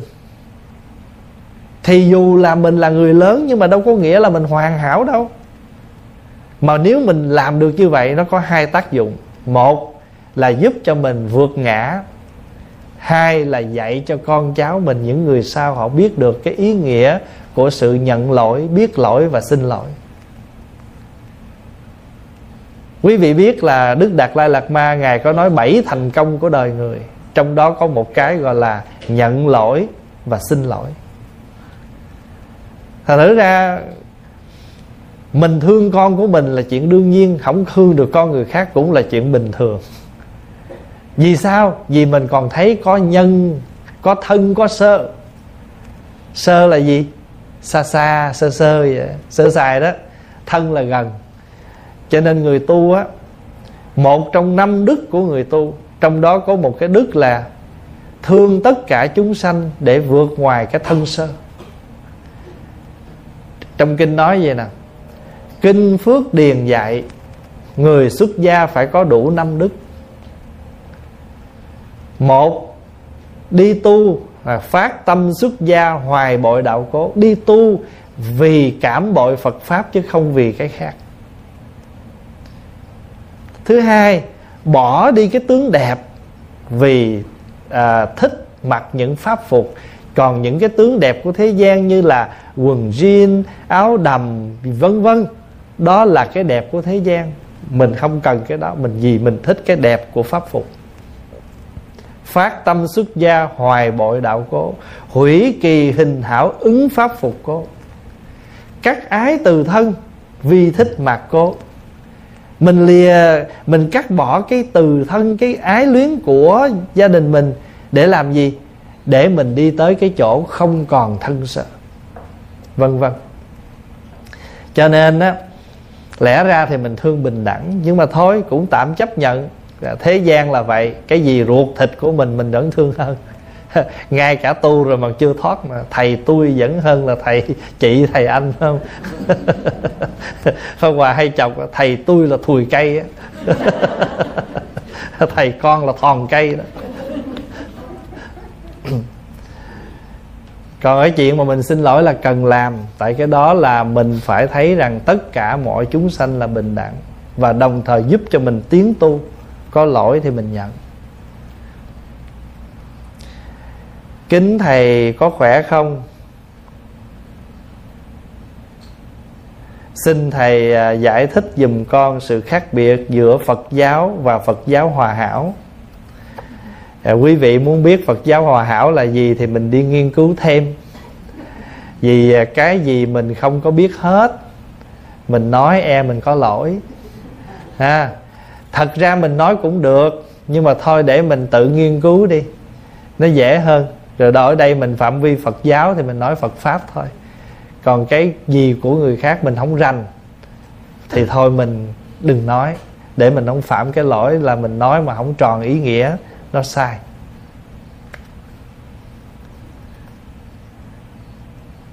Còn nói phật giáo là cái gì? Phật là tỉnh thức giác ngộ, giáo là dạy dỗ.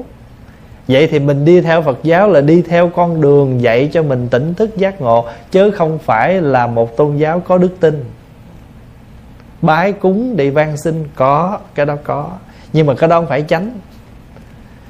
Cái chánh là hiểu phật tu phật, rồi sau đó còn mấy cái lặt vặt gì đó là trợ duyên thôi. Pháp hòa ví dụ, mình phải ăn uống cho đàng hoàng, ngủ nghỉ cho đàng hoàng để không có bệnh. Mà lỡ có bệnh thì phải đi bác sĩ, phải uống thuốc. Còn chuyện ghi tên lên chùa xin cầu an là trợ duyên chứ không phải, rồi, tôi bệnh rồi đó, gửi thơ, gửi gửi tên chùa, thầy cũng cầu khỏe rồi đó. Không uống thuốc, em không bảo quản mấy chuyện đó nha. Tức là mình vẫn làm, đúng không? Vẫn ghi tên cầu an, vẫn lại phật. Nhưng mình phải biết rằng, đó là cái giây phút giúp cho tâm mình an tịnh. Mà tâm mình an tịnh là một phần giúp cho sự chữa bệnh mình rất hay. Vì thân tâm nó phải phối hợp. Bệnh thân mà tâm lo lắng bệnh tăng trưởng. Mà biểu là đừng có lo, nói không không có cách. Giờ tôi có cách cho chị không lo nghe. Chị niệm phật, chị niệm cứu khổ quan âm. Chị cầm thuốc lên, chị niệm nam mô tiêu tai duyên thọ dược sư phật. Tâm nhớ phật, miệng đọc phật, ý tưởng hình ảnh phật, giảm đi cái giây phút buồn lo đó. Uống thuốc có tác dụng. Cho nên nó tâm nó bao trùm nhiều khi thân bệnh 50% mà tâm bệnh tới 70 lần bị nổi cái lo không là đủ rồi. Đó không thành thử ra mình phải biết rằng ai cũng có bệnh hết. Và mình may mắn là mình bệnh ở một cái quốc độ này. Người ta chăm sóc thuốc men tận tình cho mình.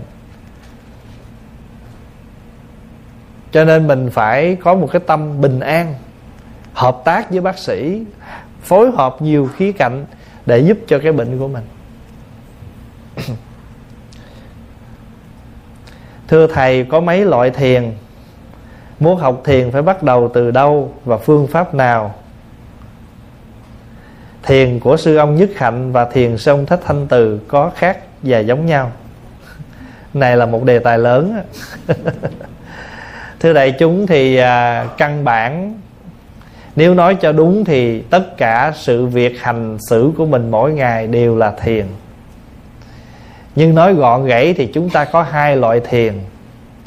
Một gọi là như lai thiền, hai là tổ sư thiền. Như lai thiền á, là chúng ta thiền tập từng bước, thí dụ như quán hơi thở. Rồi trong cái pháp quán hơi thở này nó có mấy cách ví dụ như đếm hơi thở gọi là sổ tức. Đi theo hơi thở gọi là tùy tức. Trong cái pháp tu về hơi thở nó cũng có nhiều cách để giúp cho tâm mình tịnh. Từng bước từng bước vậy đó gọi là như lai thiền. Mà thật sự chữ như lai thiền là mình tạm đặt tên thôi.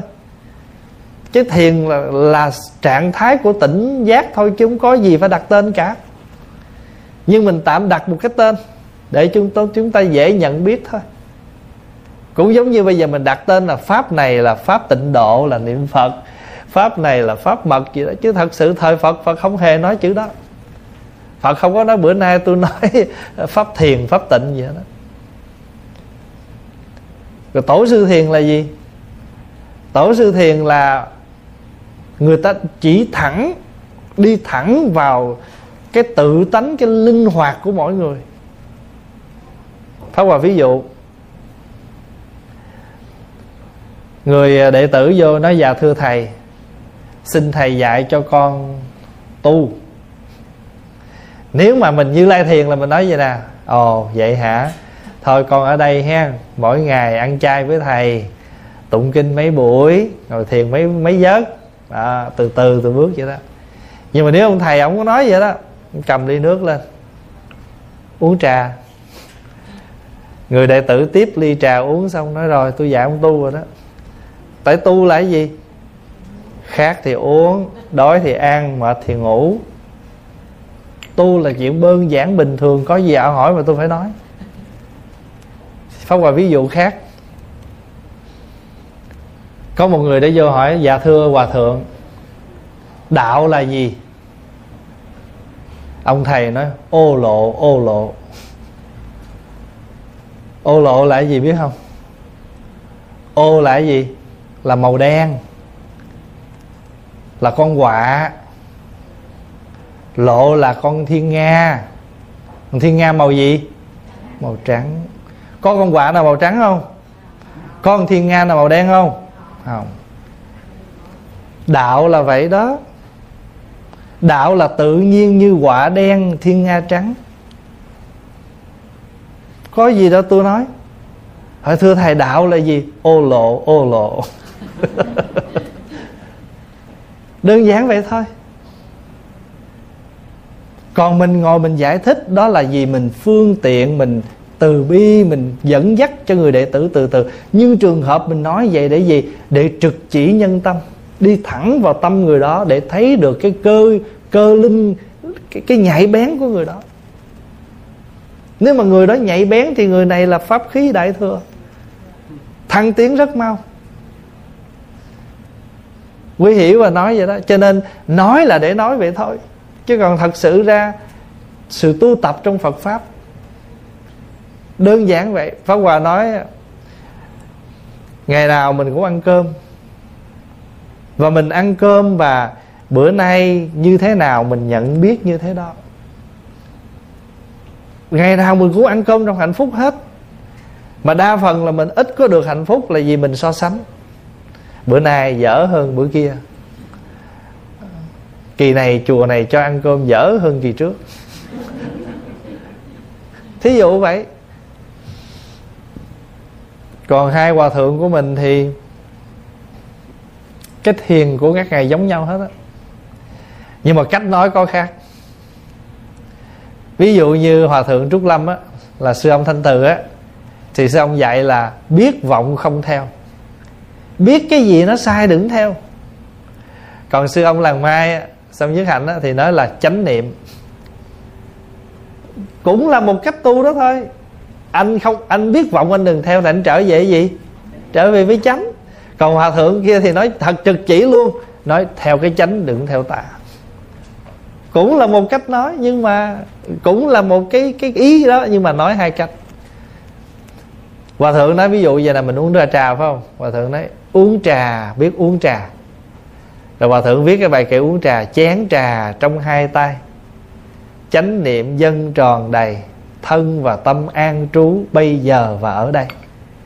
Tức là uống trà, biết uống trà thôi. Còn thí dụ như cầm ly trà lên, cái mình thấy trời cái này sao nó trắng, nhìn giống rượu đế quá ha. Hay là làm cho cái tâm nó vọng ơi tâm này nó vọng rồi cái đấy. Biết vọng không theo. Tại sao đang uống này mà nghĩ khác? Bỏ cái tâm vọng đó trở về. Đây, uống cái này. Thì hai cách nói nó khác thôi, nhưng mà cái ý nó cùng. Cũng như vậy. Bây giờ biểu ngồi quán hơi thở, quán được. Niệm phật làm được không? Dạ được a di đà phật. Miệng đọc, tai nghe, từng chữ rõ ràng, tâm chú vô từng lời. A di đà phật, a di đà phật. Anh kia ngồi tĩnh lặng từng hơi thở. Bên này niệm phật tịnh tâm, bên kia quán hơi thở tịnh tâm. Giống nhau không? Giống nhau, cách khác thôi. Mình người lớn, cầm viên thuốc Tylenol luôn uống cái một nít nó nhìn viên thuốc, nó tá quả tâm tinh. Lấy viên thuốc ra, nghiền ra bột. Đưa nó uống, nó sặc nó không dám uống. Bỏ vô nước, quậy tan lên. Nó cũng ực đúng viên thuốc đó. Nhưng mà người lớn để vô cái một à. Con nít nó chưa quen, nghiền thuốc ra. Hồi nãy là thuốc viên, phải không? Là hoàng. Nó không chịu uống hoàng cho nó uống tán. Cao, đơn, hoàng, tán cao là thuốc dán đơn là kê toa hút thuốc, hoàng là thuốc viên, tán là thuốc bột. Không uống được thuốc viên cho nó uống thuốc tán. Được không? Nhưng mà cùng ý nghĩa không? Chữa bệnh hết. Cho nên nói pháp mà không phải pháp. Pháp pháp, bổn vô pháp. Vô pháp, hà thời pháp. Anh không cần nói pháp nào mà pháp nào anh cũng dụng cho nên người mà biết tu rồi, không phải lúc nào cũng cầm chuỗi kêu niệm phật. Không phải lúc nào cũng giác cái gối đó kêu tu thiền. Anh biết thiền, ngồi đâu anh cũng thiền. Hiện về thậm chí giờ phút này cũng có những người đang nhắm mắt thiền. Thầy hay quá. Cho ghe mà tôi nhập định luôn á.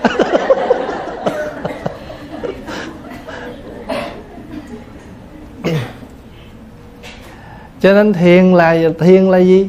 Thiền nghĩa là dừng tất cả vọng động chú tâm vào cái hiện tại kêu thiền. Cho nên tu thiền nó có tu, thiền là thiền chỉ, thiền tịnh.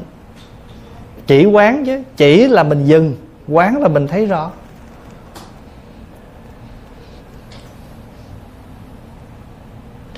Thưa thầy, ăn ớt là người hay ghen phải không thầy? trời đất ơi. Bữa nay qua vụ này nữa.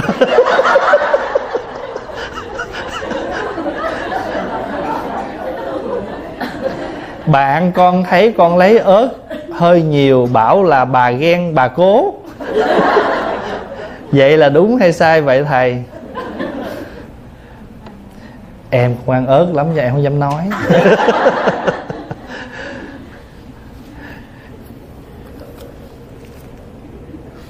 Thật ra thì à, cái gì nó cũng là do mình à, tưởng tri. Đấy, cái này một dạng tưởng tri đó. Mình nghĩ là người nào ăn ớt nhiều là người đó ghen. Có nhiều người người ta sắc ớt không có cay nói người đó hiền. Có phải không? Đó đó mình tưởng tri mà. Còn đụng vô mới liễu tri. Nhiều khi mình thấy người đó Em Pháp Hòa mới nói là tưởng tri với liễu tri nha. Có một cô Phật tử Cổ mời một cái công ty Tới để mà inspect ờ, cái nhà của cô Tại cái hít nó hư. Thì cái công ty đầu nó chạc cổ 15 ngàn. Cổ thấy mắc quá. Cổ mới gọi công ty thứ hai vô. Nó inspect xong rồi nó cho giá là 8 ngàn. Thì khi cô nghe 8 ngàn là nó làm sao? Nó rẻ phải không? Cô nói, what? 8000 ý của cổ là nó quá rẻ với cái so với cái trước không mà cái ông thứ nhì ông đâu có biết. Ông thấy expensive 10 10 10% discount. Cái thon của cổ nói, cái cách của cổ nói trong bụng của cổ mừng quá chừng là tại vì nó quá rẻ. Nhưng cổ nói rằng cái cái ông kia ông tưởng quá mắc. Ông nói ok năm phần trăm off. nữa thì quý vị thấy nhiều khi mình thấy cái đó, mình tưởng cái đó nhưng mà không phải là mình tự liễu tri cái đó. Quý vị thấy ly nước đây. Có thể quý vị nói, ồ, nước lọc. Nhưng mà có thể nó là một ly rượu. Chỉ người nào ở trên này cầm cái ly này uống thì mới biết nó là rượu hay nước. Nó là nóng hay lạnh, nó là nguội hay là lạnh kiểu nước đá, vân vân. Cho nên cái chuyện mà gọi là ăn ớt có phải là người hay ghen phải không? Bạn con thấy con lấy ớt hơi nhiều bảo là bà này ghen bà cố. Tất cả đều là do cái cái tưởng của mình thôi. Thí dụ như à, có nhiều người ta nhìn mình viết chữ á nhỏ nhỏ nhỏ đấy bà này keo lắm nè. Người nào viết chữ bự bự bự vậy có nói sao? Bà này rộng rãi lắm nè đó cũng là một loại tưởng tri thôi Kính thưa Thầy, con cầu chúc Thầy thật nhiều sức khỏe nhờ Thầy chỉ dạy cho con làm sao mình buông và tập buông trong cuộc sống để bớt lo lắng nhưng không trở thành một người sống ích kỷ. Chữ buông á không có nghĩa là mình buông xuôi bất cần. Không có nghĩa vậy. Chữ buông nghĩa là mình thấy cái điều đó, mình nên thảnh thơi nhẹ nhàng với nó. Pháp Hòa ví dụ như, mình thường thấy cái thân này trước sau cũng phải bệnh và trước sau cũng phải tới hoại diệt. Nói vậy cái thôi, giờ tôi buông á. Không uống thuốc, không có làm gì hết, không chăm sóc, không phải vậy. Vẫn làm tất cả, đến giây phút nào không còn làm được gì thì chừng đó chúng ta nhẹ nhàng rồi bây giờ ví dụ như bây giờ mình mất một cái điện thoại, mới vừa để đó xây lưng đi, mất cái điện thoại. Cũng đi kiếm chứ. Chứ đâu vừa mất thôi, phật biểu buông buông này đâu phải vậy. Mình vẫn đi kiếm đàng hoàng, không được mới buông. Mà nếu nói cho cùng đó là gì? Đừng dính mắt. Thật ra khi chúng ta nắm trong tay, cũng chưa chắc là chúng ta không mất. Tại chưa đến lúc thôi chưa đến lúc thôi. Và cái chữ buông nghĩa là xả đó. Buông là một cái hình thức của xả là đừng có dính mắt. Ví dụ như người ta nói mình nặng một câu. Mình không dính mắt vào lời nói đó là một hình thức của buông xả. Cho nên đại chúng đừng có lầm là buông là không có nghĩa là mình give up.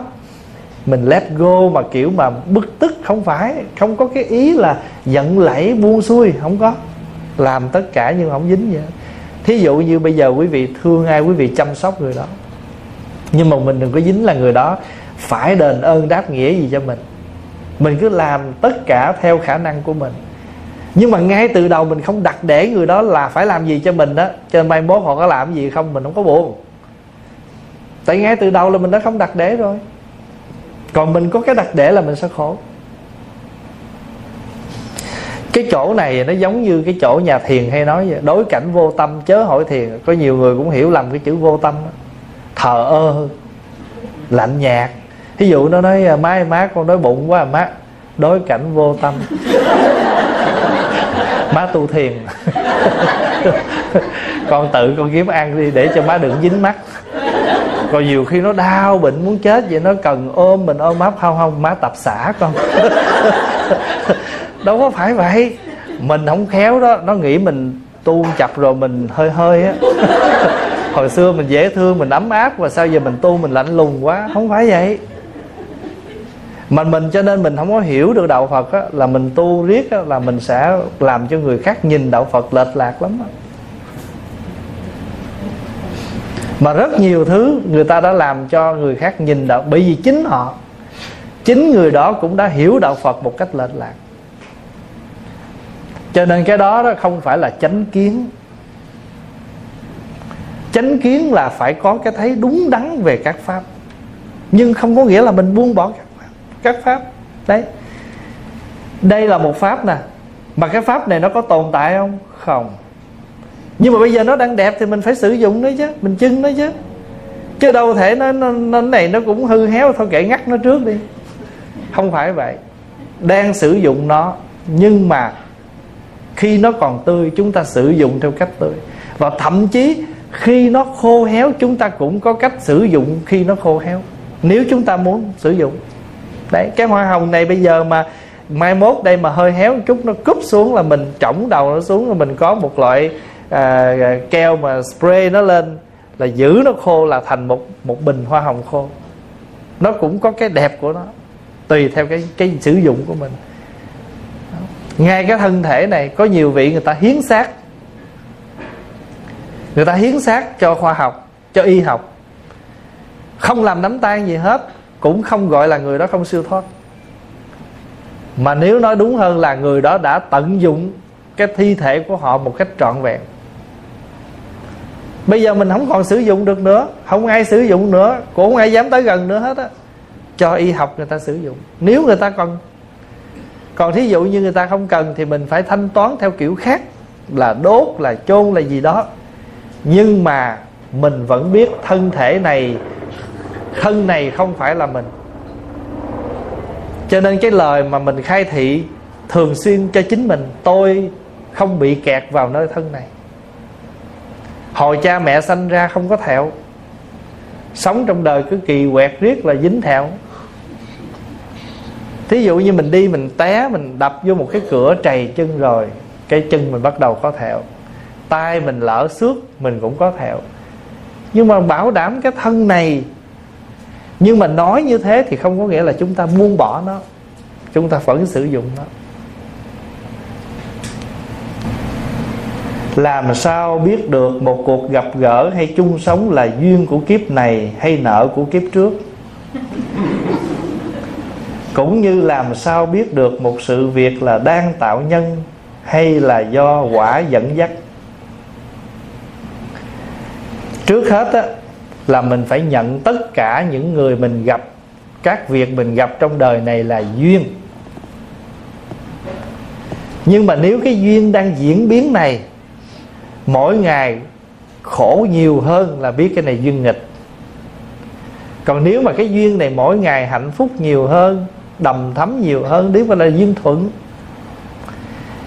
Nếu mà là duyên thuận, thì chúng ta cũng nỗ lực tu tập để cái duyên này nó đẹp, nó tốt. Còn nếu mà là duyên nghịch, thì chúng ta không phải đẩy nó ra, mà chúng ta phải tu tập nhiều hơn, khéo léo hơn, tế nhị hơn để chuyển những cái duyên nghịch này từ cái cực kỳ nghịch xuống tới cái giảm rồi xuống tới cái nhẹ nhàng chứ không có buông bỏ, không có đẩy. Đấy, hồi nãy mình học buông bỏ đó, không phải thấy thuận mà ôm mà thấy nghịch là đẩy.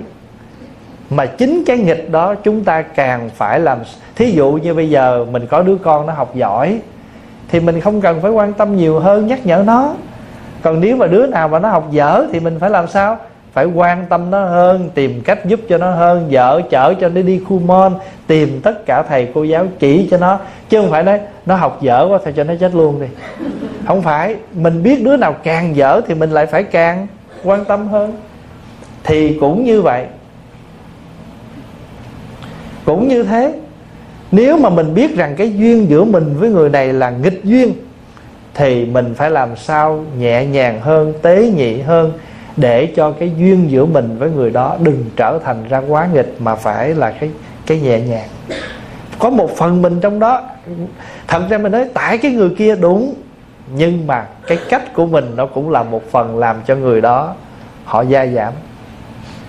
Còn nói cái chuyện gọi là nợ hay là ai trả ai tự mình sẽ hiểu. Còn nếu mà nói là nhân, ai cái nào là nhân cái nào là quả đa phần mình nghĩ là quả cho nên mình đỡ nhẹ hơn. Phá hòa ví dụ bây giờ cái người đó tới chửi mình cái mình mới nói trời ơi, bữa nay tôi đang trả một món nợ. Thí dụ vậy ha thì mình sẽ nhẹ. Nhưng nếu mình nghĩ ngược lại nhớ nghe bà đã giao nhân với tôi nghe là mình ghi sổ rồi đó. Ghi sổ rồi. Rồi kiếp sau đời nào đó mình gặp nữa cho nên không không có nghĩ là nhân tại nhân là mới bắt đầu rồi nếu mà bây giờ không kết quả là gặp nữa, mình biết rõ đây là cái cái bất thiện mà, thì cứ nghĩ là quả để chi? Mình xả ngay bây giờ. Mình không có cột với người đó. Thì mình sẽ nhẹ hơn. Còn nếu mình nghĩ rằng người đó đang gieo với mình thì mình khổ. Cho nên đa phần mình nghĩ mình đang trả để chi? Để tâm mình bình an. Đừng có nghĩ người đó đang gieo nhân với mình, đang tạo nhân với mình, rồi sẽ trả cho mình. Đừng nghĩ vậy. Mình cột mình phải nghĩ là mình đang trả nợ cho người đó. Nhưng mà trong tất cả mọi người mình gặp trong đời này, đều là nghịch duyên hay thuận duyên, chứ đừng nghĩ họ là oan trái của mình. Hồi nhỏ Việt Nam, mỗi lần mình tức con cái mình, mày là nghiệp báo của tao. Thí dụ vậy, mình nói vậy cái tự nhiên mình mình mình làm nặng cái tâm mình. Mỗi lần mình gặp đứa con đó là bao nhiêu những cái cái negative, cái tiêu cực về đứa con đó nó sinh khởi. Và mình thấy rằng đứa con đó là đứa con nghịch của mình. Để mình tạo cái duyên giảm nghịch với nó, chứ không phải là nó tới nó báo oán gì mình. Phật tử có cần để ý đến cách dưỡng sinh quân bình, âm dương như phép thực dưỡng được không? Dạ được chứ. Thật ra thì đời sống của mình ăn uống gì mình cũng phải có quân bình. Mà Pháp Hòa đưa một cái ví dụ, Nhưng mà tại mình chưa nghiên cứu nhiều, mình không biết hết thôi. Chứ thật sự trong bữa ăn của mình là mình đã biết cái phần căn bản rồi đó. Pháp Hòa nói ví dụ như à, quý vị hay à, dùng baro, phải không? Để mà nấu thức ăn á, hay khử dầu đó. Bây giờ mình không cần dùng baro. Quý vị có thể làm một chén gừng. Bất cứ xào nấu gì quý vị cho gừng vô, quý vị khử dầu. Thứ nhất, dầu cũng không hôi như mà, như mình xài baro thứ hai là bảo đảm được sự giảm độc của món ăn, ấm tỳ. Ví dụ như mình nấu canh bẹ cải bẹ xanh, thường là mình để gì? Gừng. Tại vì cải bẹ xanh mình hiểu cái nguyên tắc căn bản là rất là mát hàng cho nên mình nấu chung với gừng để có cái chất ấm, nó quân bình lại. Mình không biết gì hết á. Nhưng mà trên, thật ra trên bữa ăn mình, cái căn bản là đó rồi đó và ví dụ như giờ mình ăn đậu hũ trắng hoài nó sẽ hàng. Chiên lên cái cho nó có chất dầu có chất chiên để nó có cái chất khác rồi âm dương nó quân bình. Mình ăn thức ăn à, ăn, ăn à, người việt mình ăn chả giò thường cuốn với xà lách. Không? Hay là mình ăn mỗi cái món chiên mình lót ở dưới là một dĩa rau để mình quân bình âm dương. Đó là mình nói căn bản thôi. Ví dụ như buổi tối quý vị đi ngủ quý vị uống ly nước ấm ấm tỳ dễ ngủ. Mà bây giờ trên căn bản ha, mình không biết gì y học đó, nhưng mình mình hiểu cái căn bản là khi mà lạnh với ấm, cái nào dễ ngủ? Ấm dễ ngủ hơn lạnh. Lạnh nằm run không có ngủ gì được. Đó thành thử ra cũng như thế. Cơ thể mình ấm thì ít bệnh hơn là cơ thể mình bị hàn. Cái chân mình luôn ấm thì mình ít bệnh hơn là chân lúc nào cũng lạnh thường thường mà ta cầm người nào mà tay chân mình lạnh ngắt ta chọn có bệnh gì không? Ta, ta thấy tay chân mình lạnh là ta là mình cơ thể mình máu huyết không lưu thông. Cho nên cái căn bản là vậy. Còn nếu ai muốn nghiên cứu thêm thì tốt thôi. Để tại vì mình có một cơ thể khỏe thì mình tu mới khá xa được. Còn bệnh tật hoài thì làm sao mình tu? Cho nên đó cái cách tu tập là mình phải quân bình cả ăn uống vì vậy mà cái lời quán nguyện trước bữa ăn rất cần. Trước khi ăn đọc năm lời quán nguyện trong đó có một câu chỉ xin ăn những thức ăn có tác dụng nuôi dưỡng lòng từ bi nuôi dưỡng cơ thể ngăn ngừa tật bệnh và bảo hộ được môi sinh. Kính thưa Thầy, con đến nếp Minh tinh năm 1990 Khi Thầy mới đi tu. 30 năm ngắn ngủi Nhưng Thầy đã đi một bước thật dài. Tuy vậy Thầy vẫn không mất đi vẻ hồn nhiên chân chất. Con xin chúc mừng Thầy. Chà, Này chắc người quen à. Cố nhân à. Kính bạch thầy, con có một câu hỏi, Làm sao ngồi thiền hay tụng kinh được nhất tâm? Thế nào là nhất tâm? Hôm nào quý vị nghe cái bài đó nha. Pháp Hòa có giảng chữ nhất tâm rồi đó. Nhưng mà ở đây mình nói đơn giản theo câu hỏi thôi. Khi mà cái tâm Cái tâm của mình là cái tâm phóng, Cái tâm mình là cái tâm phan duyên, Ngồi đây chứ chuyện gì xảy ra là phóng ra liền à. Chữ phan là phóng, duyên là mỗi cái cảnh duyên bên ngoài. Ví dụ ngồi đây mở làm sao người ta rớt một cái gì đó là ngoáy ra liền đó, một cái ví dụ đơn giản nãy nghe tiếng điện thoại là mình ngó vô liền. Ai vậy? Đó là tâm phan duyên. Vậy thì khi mình nhất tâm á nghĩa là mình đem tất cả cái tâm đó trở về một mối. Mà qua cái hình ảnh là gì? Chấp tay. Cho nên chấp tay còn được gọi là hiệp thập. Hiệp là hợp lại thập là này một là hai mười ngón hiệp thập. Còn nếu nguyên bàn tay hiệp trưởng. Còn nếu mà người nào chọc mình là đánh trưởng. Trưởng là bàn tay. Cho nên khi mình đem hai tay mình chấp về là hiệp trưởng. Còn ý nghĩa là 10 ngón tay chấp cho ngay ngắn là hiệp thập. Biểu tượng cho nhất tâm. Vì vậy cho nên á, mình trên nguyên tắc ngồi đâu tụng kinh cũng được. Nhưng nếu ngồi ở bàn phật thì tâm mình dễ gì? Dễ giúp tâm hơn gì? Hình ảnh phật trên nguyên tắc tu tập, ngồi đâu tụng kinh cũng được hết. Nhưng mà tại sao các tổ khuyến khích mình ngồi trước bàn phật? Vì có hình ảnh phật hiếp tâm. Pháp hòa nói ví dụ thôi. Bình thường chỗ này không có ai hết. Mình đi ngang, đi dọc, mình không để ý. Nhưng mà tự nhiên có khách ngồi, cái mình đi ngang, mình khép, nép cái chân lại, cúi đầu đi từ từ. Cái hình ảnh người khách ngồi đó giúp cho mình dừng cái bước chân mình lại, nhiếp tâm lại như vậy thì mình mặc cáo tràng có phải nhiếp tâm không? Một hình thức nhiếp tâm. Mình chắp tay, một hình thức nhiếp tâm. Mình nhìn phật, một hình thức nhiếp tâm. Mở quyển kinh ra, tất cả những cái đó là duyên cho mình nhiếp tâm. Nghĩa là đưa tâm về một mối mà không có phan duyên, không có phóng trào có một vị tổ dạy niệm phật nhất tâm ngày dạy sao biết không? Các ông mà nhớ khổ nhiều là các ông tu gắt. Thí dụ như bây giờ bệnh quá sắp chết tu gắt củ kiệu còn mình nói sao? Đời tôi phơi phới thì mình tu lơ rai tu lờ mờ. Tức là mình thấy cái nước rút tự nhiên mình nhiếp tâm trở lại. Hồi nhỏ có hòa đâu có biết đi cầu khỉ. Mỗi lần mà đi qua chùa ở dưới quê á, mà quý vị nhớ mấy cái cầu cầu cầu cá dồ không? Quý vị nhớ mấy cái cầu đó gì?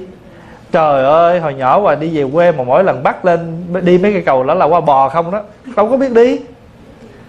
Vậy mà có một lần xuống bình thủy á, công an mà rượt rượt từ ở ở bến cần thơ, ở bến ninh kiều á, mà rượt dài lên tới bình thủy. Mà tới cái lúc mà cận là họ sắp chụp mình được rồi đó. Quý vị biết phá hòa chạy qua cầu khỉ một cái một mà cây cầu khỉ đó không phải là một cây dừa chặt ngang nữa mà là một cây tre.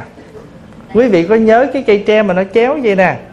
Rồi gác một cái tre mà đó là cầu khỉ chính gốc á. À đấy đấy nãy giờ phó hòa tưởng đâu chỗ bán bánh tét.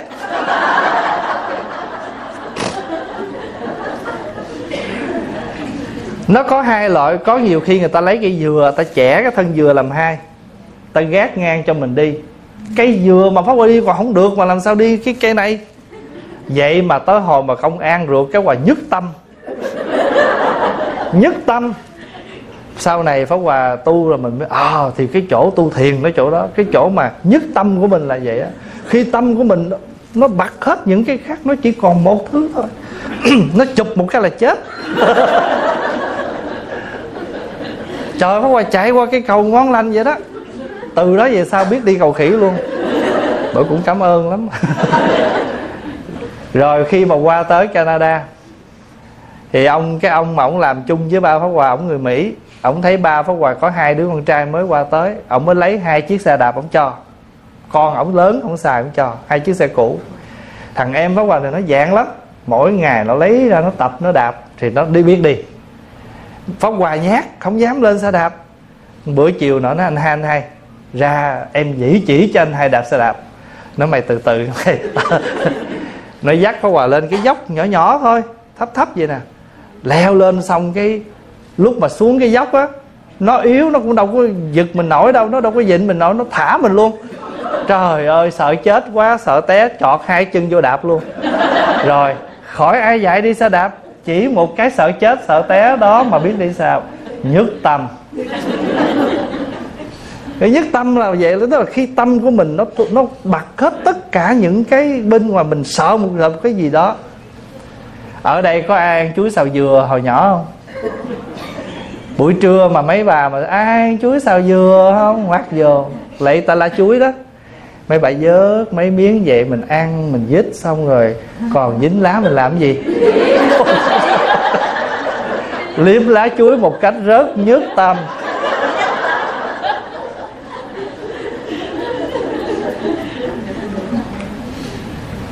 Quý vị ăn chè đậu trắng việt nam rồi phải không? Ở ngoài chợ họ bán chè đậu trắng trong cái túi ni lông á. Có dám về mở ra ăn nguyên không? Làm gì? Cắn ở dưới đấy á. Ăn rất là nhức tâm. Là tại vì lúc mình nghèo quá, mình không, mình sợ ăn cái gì nó mau hết lắm. Ăn cái gì chút chút chút thôi chan cơm với thịt lên cơm, ngồi ăn cơm không, rồi chừa cục thịt để làm chi phải không? Lát mình ăn cho nó nhức tâm. Nhưng mà không ngờ vừa lên lên thằng hàng xóm nó nhào tới cái rớt cục thịt mất thì pháp hòa nói một cái vài cái ví dụ để cho đại chúng hiểu nhất tâm. Thì có một vị tổ nói là, khi mình niệm phật, mình lấy cái khổ để mình nhất tâm. Tại vì nếu mình không tu là khổ thấy không? Các tổ nói là một kiếp không tu muôn kiếp khổ. Một ngày lầm lạc vạn ngày sầu. Thật ra nhiều khi mình lấy một cái câu đó, làm cái đề mục để giúp cho mình nhiếp tâm. Pháp Hòa nhiều khi ờ, tụng kinh. Có một lần ở lễ ờ, 500 lại. Thì lễ đâu còn được mấy chục lại Cái mình mệt mình muốn nghỉ. Một là nói bây giờ á, nếu mình nghỉ một cái á nó lỡ dở cái bữa kinh Mà thí dụ mình không còn sống nữa Thì mình đâu được trọn cái này. Hồi nhỏ mình hay nghĩ vậy Làm gì mình muốn làm để giúp cho mình vượt cái đó, đó. Pháp Hòa hay suy nghĩ mấy cái đó. Thì cái đây là cái cách của Pháp Hòa thôi. Nhưng mà nhờ mình thấy á, những cái quán chiếu là khi mình suy nghĩ một cái điều gì nó làm cho mình đưa hết tâm mình vào trong đó thí dụ như mình lấy con mình làm đối tượng. Mình làm khi mà con mình nó bệnh đi, mà người ta bảo là mẹ phải làm này, ba phải làm kia, quý vị sẽ thấy là lúc đó mình làm một cách rất nhất tâm. Cho nên chữ nhất tâm nghĩa là tâm mình an trụ. Nhưng mà như thế này, thí dụ lỡ mình đang ngồi tụng kinh ha, suy nghĩ ra, suy nghĩ lát đi chợ, lát gì á, không sao hết, không tội lỗi gì hết suy nghĩ vậy xong, ồ, tôi đang tụng kinh mà, đem tâm trở về lại. Chứ không có tội, đừng có sợ là trời ơi, mình tụng kinh, mình nghĩ tầm bậy, tầm bạ. Tội. Bình thường quỷ nguyên ngày sống sợ tội? Nhưng mà đây là một sự cố gắng. Mình khắc phục, mình đưa, mình làm cho cái tâm mình nó tịnh đang ngồi tụng. Một tiếng đồng hồ chứ nó loạn cũng 10 lần, không có sao hết. Cứ một lần nó phóng là một lần đem nó về và cách tu tập của chúng ta. Đến khi nào mình thuần thục, đến khi nào mình thuần thục. Cho nên á, cái sự hành trì của mình mỗi ngày rất là cần. Pháp Hòa nói mới ăn chay khó ăn lắm chứ đâu phải dễ. Chỉ trừ người nào mà không có khó khăn là cái cái căn tánh về cái cái phương pháp ăn chay của họ nó nó nó hay. Có nhiều người mới ăn sót ruột, thèm đâu có sao đâu. Mình là một chúng sanh bắt đầu tu mà còn thèm mặn là một chuyện rất bình thường, không có tội lỗi gì cả. Nhưng mình đã thành công ở cái chỗ là chúng ta đã khắc phục, đã vượt qua. Chứ chúng ta không tùy thuận. Thì khi mà chúng ta tùy thuận là chúng ta bị các cái tâm loạn đó nó lôi mình. Còn chúng ta không bị thì chúng ta biết rằng mình đang đưa tâm mình trở về thưa đại chúng độ một người khó lắm. Độ tâm cũng vô cùng khó khăn. Mà cái tâm mình nó thiên hình vạn trạng lắm chứ đâu phải đâu. Nội mà cái tâm tham thôi là đã một cái khổ rồi. Tham danh nè, tham ăn nè, tham ngủ nè, đủ thứ hết. Tham tài, tham sắc, vân vân. Cho nên không phải đơn giản. Và vì vậy mà các tổ thường hay đưa pháp này, pháp kia ra cũng không ngoài mục đích giúp cho mình nhiếp cái tâm. Thầy có dự định tổ chức chuyến hành hương qua ấn độ trong năm nay không? Dạ thưa có. Tháng 11 năm 2020 nhưng mà sẵn cũng báo tin vui là chuyến đi không có đi.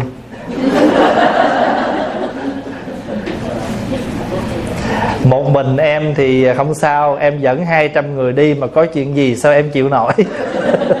Thôi thật ra thì à, pháp hòa có chương trình đi năm nay. Nhưng mà bởi vì pháp hòa suy nghĩ á, nếu như mình đi là khoảng tháng 3 tháng 4 là mình phải bắt đầu trả các cái khoản tiền, bởi vì gần 200 người đi. Thì bây giờ ví dụ một cái vé máy bay lên tới cả ngàn mấy một vé, mà 200 vé là quý vị tưởng bao nhiêu tiền? Mà nếu mình cancel mà mỗi một vé mất 300 thôi là cũng rất nhiều tiền. Mà trong cái đó mình đã thấy trước sự việc có thể nó không ổn, thì thôi mình không có miễn cưỡng. Đi thì dịp khác cũng được. Thấy không? Dạ nhưng mà thường khi đi khi nào ít thông báo lắm, cho nên đừng có hỏi.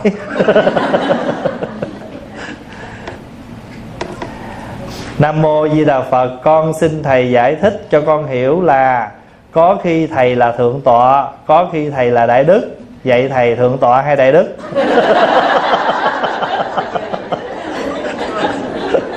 Mô Phật. À trong này hỏi vậy Thượng Tọa Đại Đức khác như thế nào? Thưa đại chúng, Em không Thượng Tọa, Cũng không Đại Đức. Em thích nhất một chữ thầy. Cho quý vị đi đâu cũng gặp pháp hòa là thầy pháp hòa là em vui rồi. Không cần thượng tọa đại đức gì hết nhưng mà ở trong đạo, đây là pháp hòa giải thích theo cái cách hành chánh của phật giáo việt nam, để cho các vị hiểu thôi. Còn cái pháp hòa chỉ mong là mình được một chữ thầy là mình hạnh phúc rồi. Chứ còn quý vị đừng có bận tâm gọi pháp hòa là chữ gì hết á. Chữ đó mà sợ mai mốt vài chục năm gặp nhau còn lẫn tới lẫn lui. Cái bà con bác đó pháp hòa vô thăm.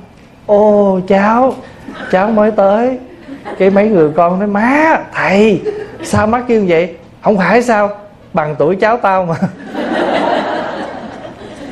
Vui không? Vui. Mình được làm cháu, mấy bác là mình hạnh phúc rồi. Thật ra, cái thời đức phật á, chỉ một chữ thôi, đại đức. Như đại đức xá lợi phất, đại đức một kiền liên. Còn những bậc trưởng thượng thì chúng ta gọi là thượng tọa hay là trưởng lão già nữa kêu là trưởng lão chứ không có hòa thượng. Nhưng mà sau này những cái từ như thượng tọa đại đức đó, nó nằm ở trong luật giới chúng ta gọi. Và sau này giáo hội thành lập thì giáo hội mới quy định. Một vị nào mà 20 tuổi đời từ khi bắt đầu thọ tỳ kheo giới đó cho đến 20 năm sau khoảng thời gian 20 năm thì vị đó gọi là đại đức rồi nếu mà vị đó đã thọ tỳ kheo được 40 năm trở lên, sau 20 năm gọi là thượng tọa, từ một năm cho tới 20 năm là thượng tọa là đại đức. 20 năm trở lên gọi là thượng tọa, cho tới 40 năm thì từ 40 năm gọi là hòa thượng. Đó là mình nói theo tuổi đạo.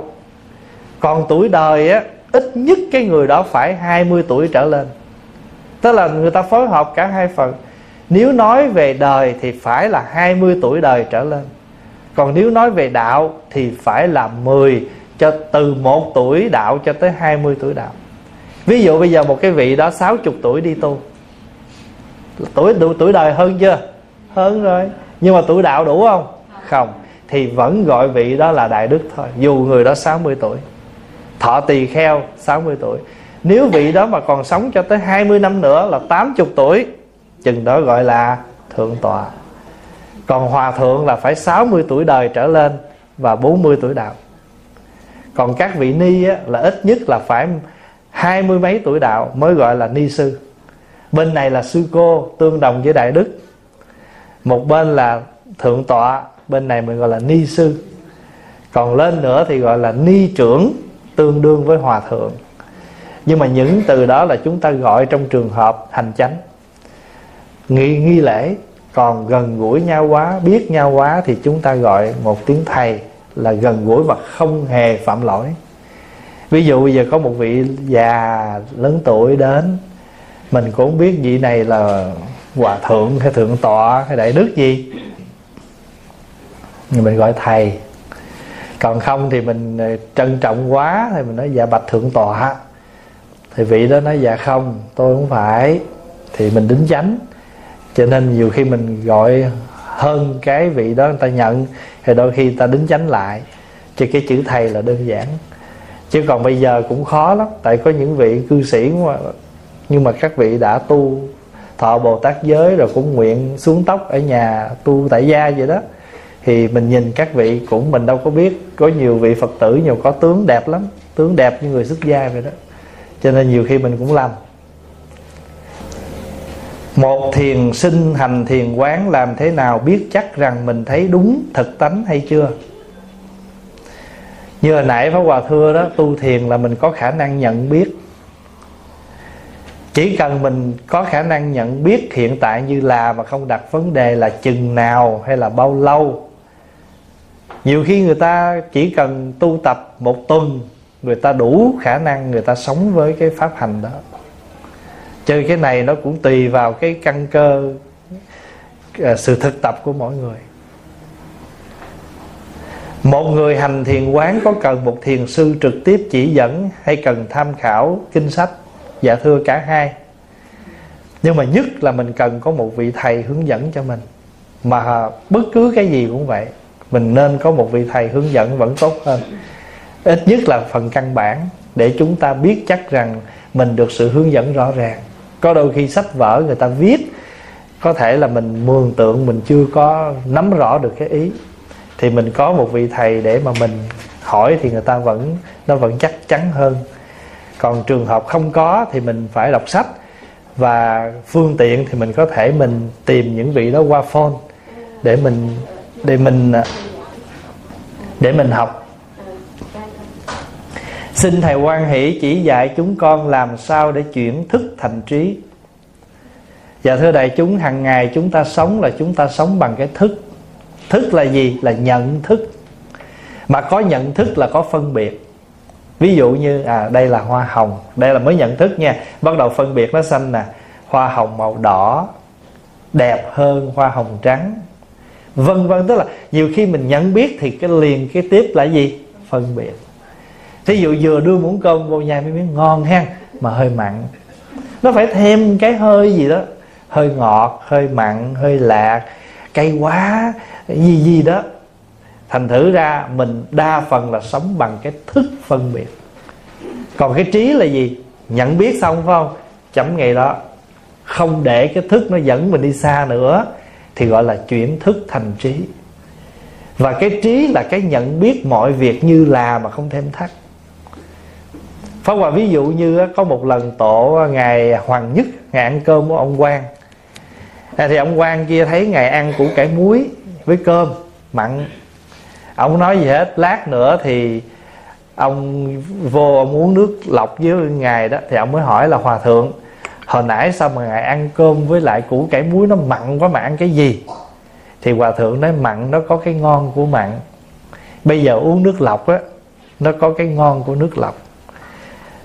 Pháp Hòa ví dụ như á Mình uống nước trà, uống cà phê, uống tất cả các thứ nước. Nhưng mà cái nước mình cần nhất trong cơ thể là gì? Nước lọc. Và không cái gì qua nước lọc. Nước lọc là không có từ chối ai hết. Và không người nào từ chối nước lọc cả. Nước gì có thể bị dị ứng chứ nước lọc là không có dị ứng. Thì cũng như vậy Cái trí này là nước lọc mà. Còn cái lăng tăng khác như này Chẳng qua là pha trộn thôi pha với cái lá gì đó gọi là trà, mà nó cũng không dừng ở cái trà nữa. Trà đài loan, trà mốc câu, trà gì trà gì đó, nó cũng không dừng ngay đó. Thành thử ra chúng ta, mà không ai nói nước lọc lọc gì vậy? Nước lọc là nước lọc thôi. Thành thử ra, thưa đại chúng, là mình chuyển thức thành trí là vậy đó. Trí là trí tuệ, là nhận là nhận biết mọi việc như là, mà không có cái tính cách pha trộn so đo, đa số là mình so đo. Thậm chí bất cứ cái gì mình cầm lên, dù là kinh điển thầy giảng gì, mình ngồi đó chứ cái sự so sánh mình nó liên tục nó diễn biến. Cho nên quý vị biết tại sao mình thỉnh chuông mỏ có bốn tiếng cuối không? Cốc cốc cốc cốc cốc. Chuyển bốn tướng sanh lão bệnh tử thành ra tứ trí tứ trí là bốn thứ trí mà do chúng ta chuyển những cái thức, tám thức chuyển thành tứ trí. Cho nên mình tụng kinh dứt tứ là vậy đó. Dứt bốn cái tướng khổ của chúng sanh là sanh, già, bệnh, chết. Để chuyển thành ra bốn trí của bậc tu hành. Diệu quan sát trí, thành sở tác trí. Bình đẳng tánh trí và đại viên cảnh trí.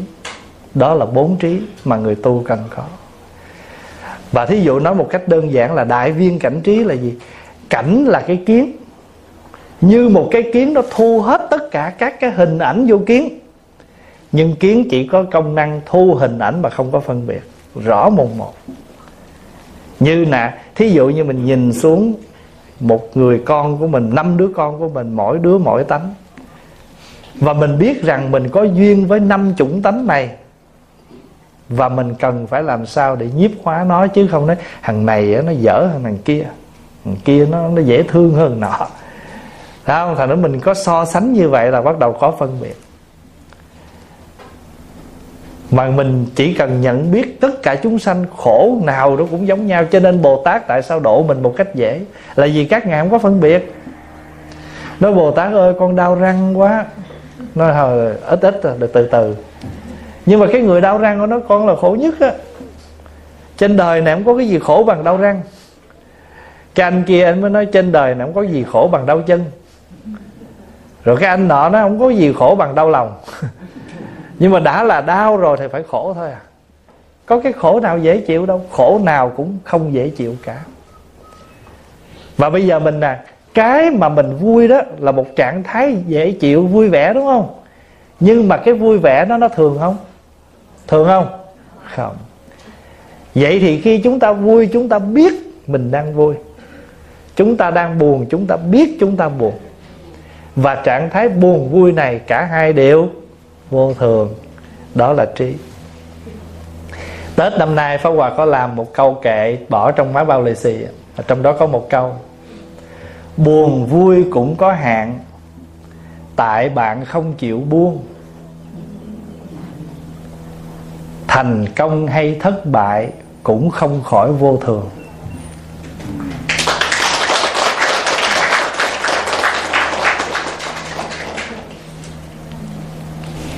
Kính bạch thầy, xin thầy giải thích cho các con biết rõ thế nào là bố thí ba la mật. Ba la mật là tiếng Phạn, nghĩa là viên mãn rốt ráo. Bố thí ba la mật có ba phương diện. Người cho là mình, của cho là vật chất và cái người nhận. Cả ba người, bả ba thứ, người cho, người nhận và của cho mình đừng thấy có cái nào trọng cả. Mình là người cho chẳng qua là mình có được một chút may mắn hơn có của để cho. Và mình rất may mắn là trong lúc này mình có của này để mình cho. Và mình rất may mắn là người đó đến xin để mình có cơ hội cho và cái người xin mình không phải là người thọ ơn mình, mà mình là người thọ ơn của người xin. Tại vì nhờ họ xin mình mới có cơ hội bố thí.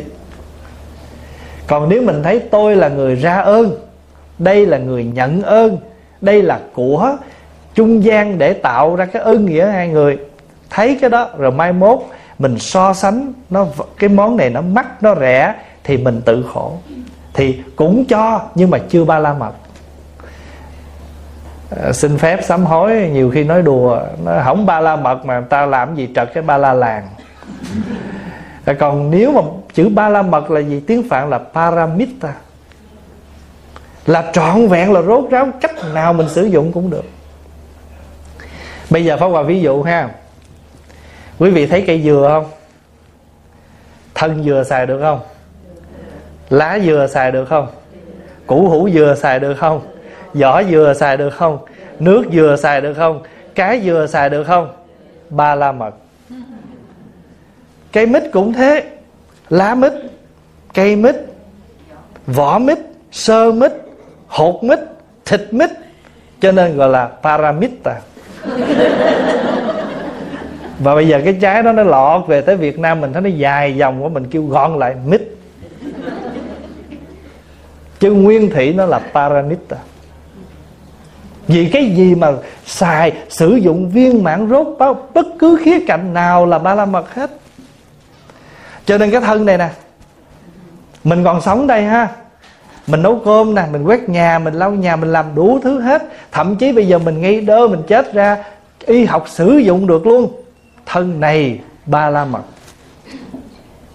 Bố thí ba la mật.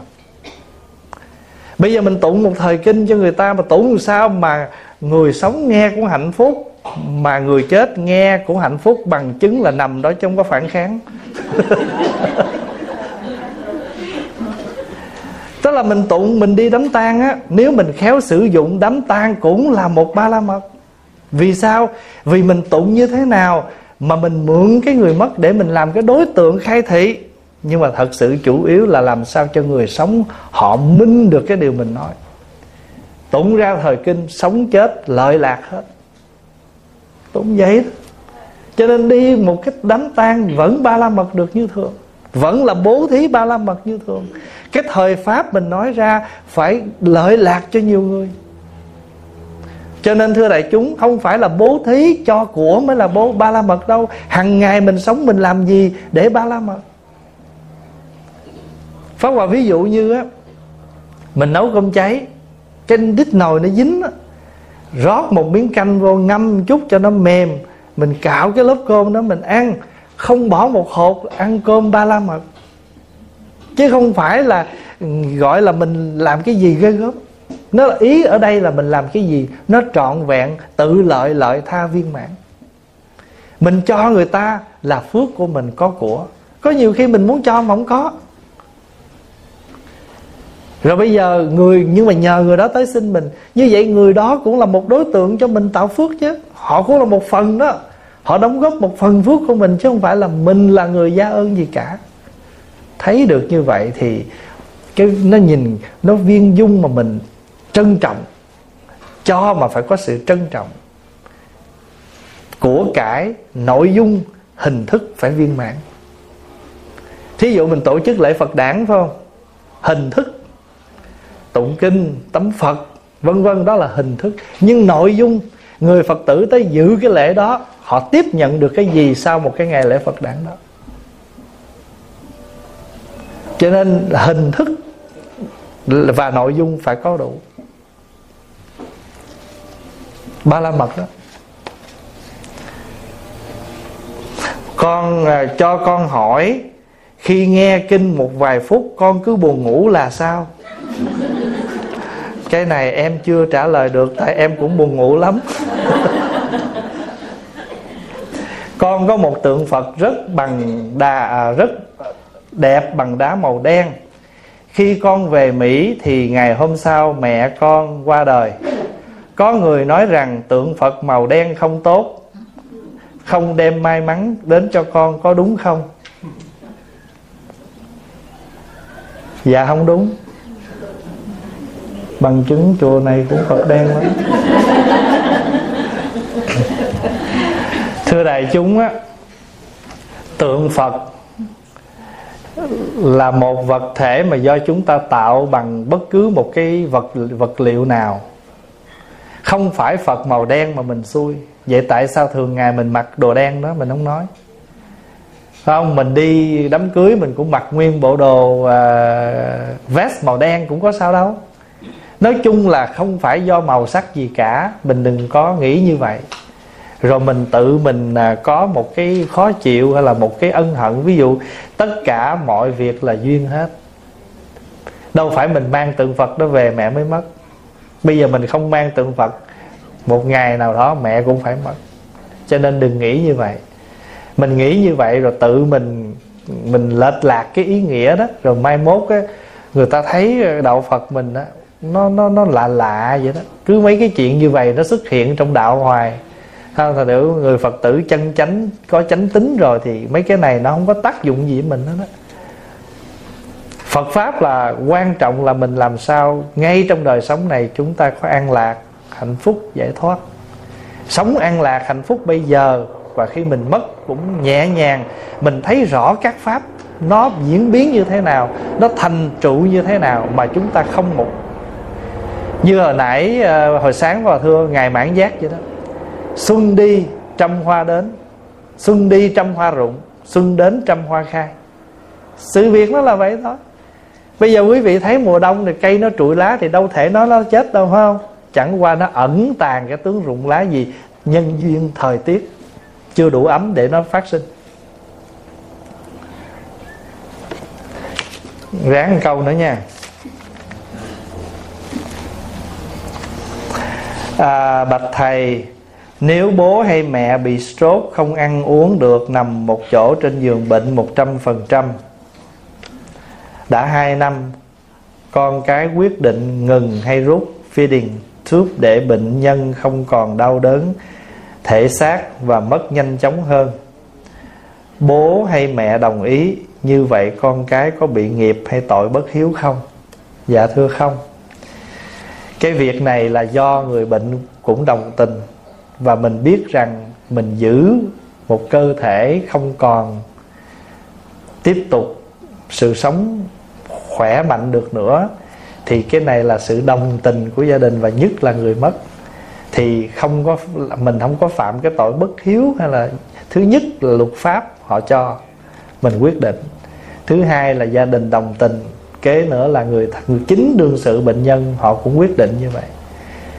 Thì thì cái đó nó khác đi với cái chuyện là mình cố tình như hơn nữa mình đâu có làm gì mình chỉ dừng không treatment nữa để cho cái vị đó đi trong cái nhẹ nhàng.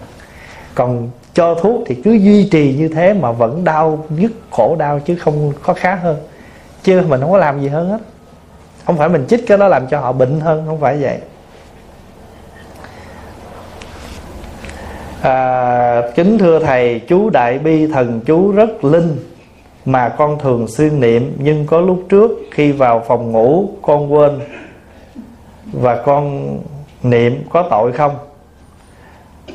À tức là mình niệm chú đại bi rồi nhiều khi vô phòng ngủ cũng niệm luôn không biết có tội không? Dạ không có sao mình quên mà. Mà dù có nhớ cũng không sao hết. Cái chuyện mình hành trì hằng ngày, sáng mai thức dậy và sau khi đi ngủ, con bỏ vào máy để nghe thầy tụng. Khi tắt hết tụng rồi và con còn nghe tiếng tụng của thầy. Này, hơi ớn nè. Nhưng mà quan trọng là cô ngủ rất ngon. Trong kinh lương thủy sám, ở phẩm năm sáu, có nói tất cả vợ chồng con cái, anh chị em, bố mẹ, họ hàng, bạn bè đều là oan gia trái chủ. Làm sao chúng con giải được oan gia này? Thưa đại chúng, nói như vậy là để như thế này nè. Là người ta nói rõ nè, oan gia trái chủ. Thật sự ra đó, chữ trái là nợ. Chữ trái là nợ có nhiều khi mình, người này nợ, người này người này nợ, người kia. Mà thật ra trong cuộc đời này á, chúng ta gặp nhau, bây giờ tạm nhận, chúng ta gặp nhau là oan gia trái chủ đi. Nhưng nếu mình có tu rồi, thì mình đâu còn nhìn nhau là quan gia trái chủ nữa đâu. Pháp Hòa ví dụ như giờ Pháp Hòa đâu có giao kèo với thầy trụ trì ở đây đâu. Mà lần nào qua đây thầy cũng réo hết á. Hỏi là ông không lẽ mỗi lần gặp nói quan gia ngõ hẹp.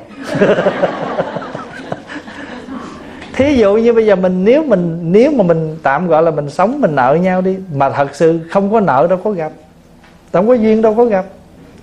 Pháp Hòa nói là bây giờ Pháp Hòa với quý vị đời trước cũng đã từng gặp rồi. Cho nên đời này mình gặp nữa. Mặc dù Pháp Hòa ở tận Canada.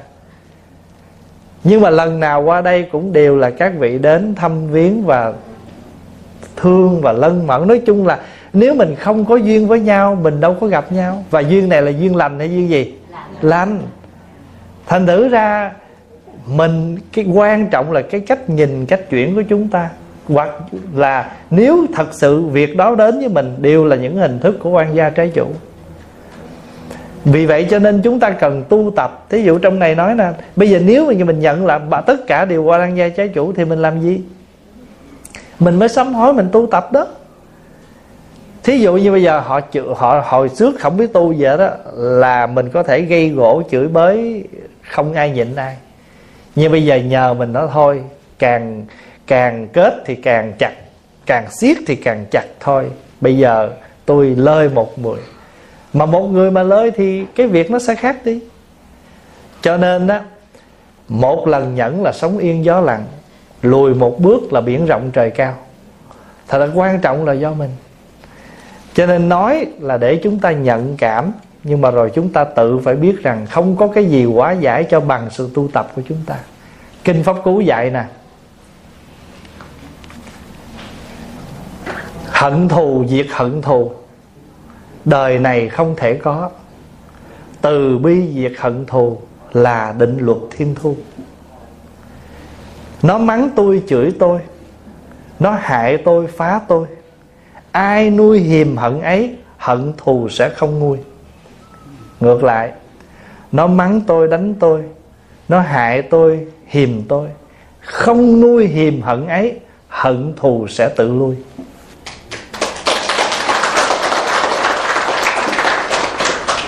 Cho nên cái vấn đề ở đây của chúng ta là chúng ta biết quán chiếu để nhìn thưa, không phải vợ chồng không đâu. Bây giờ quý vị đi làm trong hãng đó, ít nhất quý vị cũng sẽ gặp một đối tượng.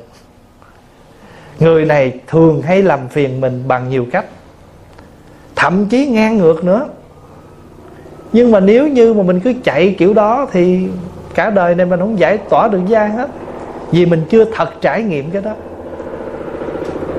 Mà pháp hòa hay nói đùa, mình hướng cái tâm mình chỗ khác người ta kiếm chuyện. Mình nói không tôi vô đây kiếm tiền. Tôi không phải vô đây kiếm chuyện. Thành thử ra mình lướt được để mình sống mình đi làm việc. Đại khái là vậy. Còn câu nữa giải quyết không? À, sáng thực tập nhờ à, sáng thực tập nhẫn nhịn vì mọi chuyện đều có nhân quả của nó mình chỉ cần sống tốt, làm gương cho người làm theo thì mọi việc sẽ đâu vào đó. Hai à nhiều lúc con bị kẹt giữa hai luồng tư tưởng. Một là ráng thực tập nhẫn nhịn vì mọi chuyện đều có nhân quả của nó. Mình chỉ cần sống tốt, làm gương cho người làm theo thì mọi người, mọi việc sẽ đâu vào đó. Hai là mình phải đấu tranh cho những sự bất công trong xã hội, vì mình không lên tiếng thì người khác chưa chắc lên tiếng cho mình. Sự bất công sẽ không chỉ ảnh hưởng đến mình và còn ảnh hưởng đến thế hệ con cháu và những người xung quanh. Xin thưa là con không nói đến chính trị, mà chỉ nói đến những việc xảy ra hàng ngày. Thí dụ như con mình đi học, bị người ta kỳ thị, vân vân. Xin thầy phân tích thêm để con được sáng suốt hơn trong vấn đề thực tập pháp nhẫn cho đúng thưa đại chúng á, tất cả các cái pháp ứng dụng, nó cũng tùy thuộc vào mỗi hoàn cảnh con người mà có đôi lúc chúng ta phải đối cơ. Đối cơ là gì? Nếu mà cái cơ, cái căn cơ người đó cỡ đó, đôi lúc mình cũng phải đối lại để cho người ta hiểu được vấn đề. Như trường hợp, thí dụ như kỳ thị, ăn hiếp mình phải lên tiếng chứ. Mình lên tiếng nhưng không có thô lỗ. Mình lên tiếng trong sự nhẫn nại, xong sự chờ đợi, nó khác à. Mình ào ào, mình nói những lời rất là khó nghe. Để gọi là đấu tranh không phải vậy. Mình đấu tranh có lý lẽ, có thực tập, có chánh niệm, có lịch lãm thì cái đó không gọi là chúng ta thì gọi là không nhẫn. Còn ví dụ như mình la làng lên, mình nói những điều khó nghe, mình dùng từ ngữ không phải là một người có văn hóa, có đạo đức thì không nên. Trong cuộc sống này, cái gì chúng ta cũng có thể lên tiếng hết. Thậm chí quý vị đến chùa, quý vị thập, thầy trụ trì làm gì đó và với tinh thần phật tử, mình vẫn có thể góp ý với thầy. Nhưng mà cái cách mình góp ý nữa. Ví dụ trước hết, nói, bạch thầy, trước hết con xin sám hối với thầy và con à, biết ơn thầy đã cho chúng con về đây tu tập và hướng dẫn chúng con.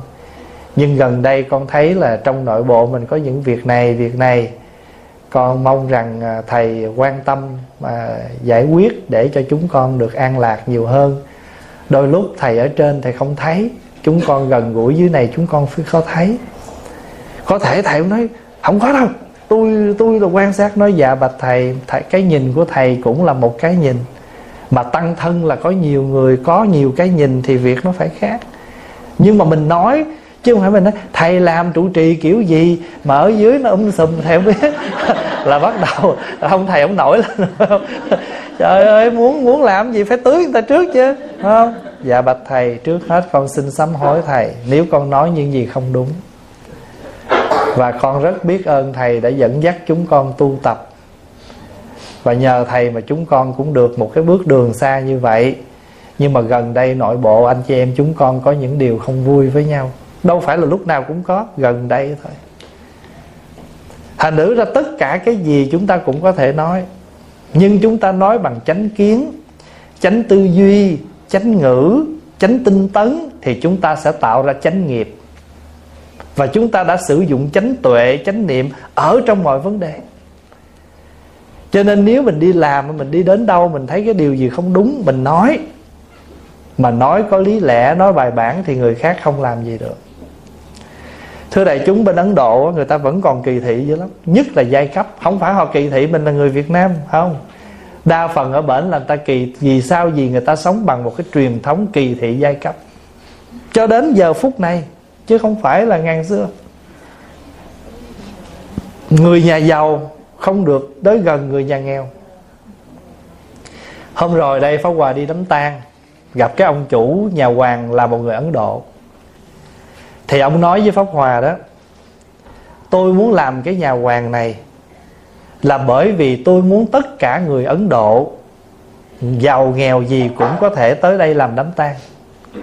Tại vì gần đây trong cái cộng đồng người ấn độ ở đây họ có một cái kỳ thị là nhà hoàng nào mà người nghèo vô làm rồi là họ không vô. Vì họ nghĩ rằng cái nhà hoàng đó, người nhà nghèo đó chạm vào đó rồi. Và người nhà giàu họ không vào đó để họ bị lô cái cái vị trí họ xuống. Nhưng mẹ của tôi ra nước ngoài lâu và mẹ tôi dạy tôi là nếu con thực hiện được cái nhà hoàng mà bình đẳng cho tất cả người ấn thậm chí người ấn đầu nghèo không có tiền thiêu cứ nhận họ vô cho họ làm đám. Thì họ nói như vậy đó. Thì có lần phóng Hòa đi Ấn Độ Thấy một người nhà giàu Hai đứa lột hai chiếc giày đánh một đứa nghèo.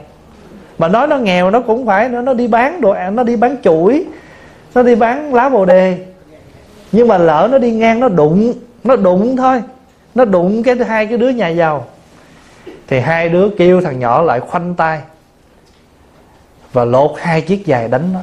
Đánh từ trên đầu đánh xuống. Thì pháp hòa đang hành lễ ở chỗ ờ, đức phật chuyển pháp luân. Mình thấy bất nhẫn quá. Cho nên rồi pháp hòa tách đoàn. Đại chúng đang lãnh lễ và có xin đi ra. Và pháp hòa tới và nói, anh đâu có làm như vậy được. Và khi mình hiểu biết câu chuyện thì mình lại càng thương đứa nhỏ đó hơn suốt cái buổi nó đi theo pháp hòa. Nó nói bây giờ mà tôi rời thầy cái là hai đứa kia đánh tôi chết. Và chẳng những như vậy á, và nó nói rằng mấy ngày sau nó sẽ không dám bén mảng tới khu này. Tại vì hai người đó có thể đón đường đánh nó. Thì mình thấy là người ta vẫn còn sống trong giai cấp như vậy. Cho nên tất cả chúng sanh, đức phật làm một việc mà rất khó làm, đó là giải tỏa giai cấp ở thời đó và một trong những việc mà đức phật đã làm là gì? Là cho người nữ đi xuất gia. Là vì thời đó, người nữ không có địa vị gì trong xã hội hết. Mà bây giờ đức phật tiếp nhận họ vào trong một giáo đoàn của người tu sĩ là một điều gọi là đi nghịch với đạo lý của ấn độ rồi. Cộng thêm còn đưa họ lên ngang bằng với các vị nam nữa là tỳ kheo ni. Tỳ kheo tỳ kheo ni. Thì làm sao họ chấp nhận được cái chuyện đó? Cho nên đức phật buộc lòng phải kết hợp với ngài a nan, ngài xá lợi phất ra một cái lệ tám bát kinh pháp. Tám cái điều mà người nữ phải phục tùng. Không phải là để chen ép người nữ. Nếu mà nói theo đơn giản giờ là để che mắt, để khuất những tư tưởng mà những người đó họ có tâm chống đức phật. Và đồng thời, nói sâu nữa, là đức phật thấy được tâm niệm nghiệp lực của người nữ. Phật không đặt cái này thì không thể nào giúp cho người nữ thăng tiến trên đường tu cho nên một gì một điều gì Đức Phật làm Đức Phật nói nó đều ẩn tàng những cái những cái điều mà Đức Phật suy tư trong đó bằng cái chánh tuệ, chánh kiến, chánh tư duy của ngài. Thì chúng ta cũng vậy. Chúng ta có thể nói làm những điều gì đó nhưng nếu mình nói cho mình lên tiếng cho công bình cho xã hội nhưng mình nói bằng chánh ngữ mình nói bằng chánh kiến, bằng không chụp mũ, không đàn áp, không kỳ thị, không áp lực mà mình cho người ta cái nhìn của mình. Thì nó phải khác chứ. À, Thật ra được hết, không sao. Nhưng mà quý vị thấy không, mình có bác chánh đạo, chánh kiến, chánh tư duy, chánh ngữ, chánh nghiệp, chánh mạng, chánh tinh tấn, chánh niệm, chánh định nếu một người Phật tử biết sử dụng tám cái này trong cuộc sống hàng ngày của mình, Trước khi nói phải suy nghĩ kỹ là chánh tư duy. Từ chánh tư duy dẫn mình đến cái lời nói đàng hoàng là chánh ngữ. Và mình siêng năng làm điều đó là chánh tinh tấn. Định tĩnh nói điều đó là chánh định. Biết rõ việc mình làm là chánh niệm. Cho nên bác chánh đạo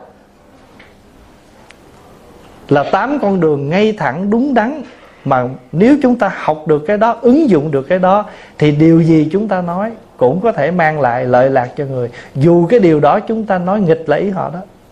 Nhưng mình nói có đạo lý. Quý vị nhớ cái câu chuyện mà ông vua ông chém đầu một người thần dân của ông ông vua này, ông rất là cưng cái chú này là vì chú này có hiếu lắm. Cho ông cưng lắm, cho đánh xe cho ông đi thì một ngày nọ một người khác tâu rỗi. Một cái điều không đúng về anh này, ông vua quyết định chém đầu. Không ai cán gián được hết. Lúc đó có một vị quan bước vô, bẩm hoàng thượng, cái tên này tội đáng chết trăm lần. Và cái tội đáng chết nhất là hắn chết đi, mà còn để cho hoàng thượng mang tiếng là vì một chuyện nhỏ mà giết người đáng chết quá. Ông vua nói, thôi, tha cho nó đi, để mai mốt trẫm mang tội không công bằng. Vậy thì ông này can vua hay là là suối vua? Can, nhưng mà biết được cái tâm lý của vua. Nếu mà vua chặt đầu một người dân thường mà vì để mang tiếng là trẫm vì chuyện nhỏ mà chặt đầu người thì trẫm đâu phải là minh quân. Nhưng mà nói thường ổng đâu có nghe. Phải đánh vô cái tâm lý đó cái đó gọi là đối cơ. Hôm rồi pháp hòa đi về có cái anh anh ở à, ở xa anh mới kể nói thưa thầy con à, giận sư cô đó lắm. Hỏi sao giận? Sư cô la con. Hỏi tại sao la? Mới kể câu chuyện anh nói có một thầy đó tụng kinh. Rồi con ngồi con cười sặc sụa vì cái giọng thể tụng kinh dở ẹt rồi cái mấy người kia súng nhau cười. Thì pháp hòa mới nói, thì sư cô la anh là phải rồi. Anh nói, nhưng mà sư cô la con giữa đám đông, cổ không cổ không kiên nể gì hết, phải kêu cổ kêu con vô chỗ là vắng rồi cổ cổ la con. Pháp hòa nói, vậy cái lúc anh cười thầy đó sao anh không lựa chỗ vắng anh cười? Pháp hòa mới nói, cái đó đó là đối cơ đó, anh biết không? Mình làm ta quê trước đám đông người ta sẽ cho mình biết quê giữa đám đông là gì. Thật sự cái đó là mình không phải là cố tình, nhưng mà trong một cái ngẫu nhiên như vậy. Nhưng mà ở đây Pháp Hòa chỉ muốn thưa là Phật giáo không có biểu mình nhịn là mình phải chịu thua lỗ. Mình không có cái ý đó.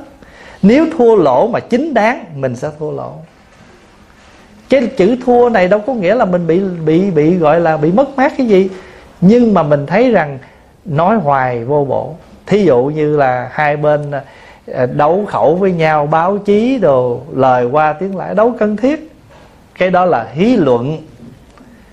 Thậm chí mình nín đi, cho người ta nín luôn, tốt. Cho nên ngày ngày phú lâu na đó, đức phật nói nếu ông đi tới chỗ đó người ta đánh ông, thậm chí người ta giết ông thì sao đây? Nói dạ nếu con chết cho chánh pháp, con vẫn chết tại vì chết mà cho chánh pháp cho chánh nghĩa thì cái chết đó vẫn có cái giá trị.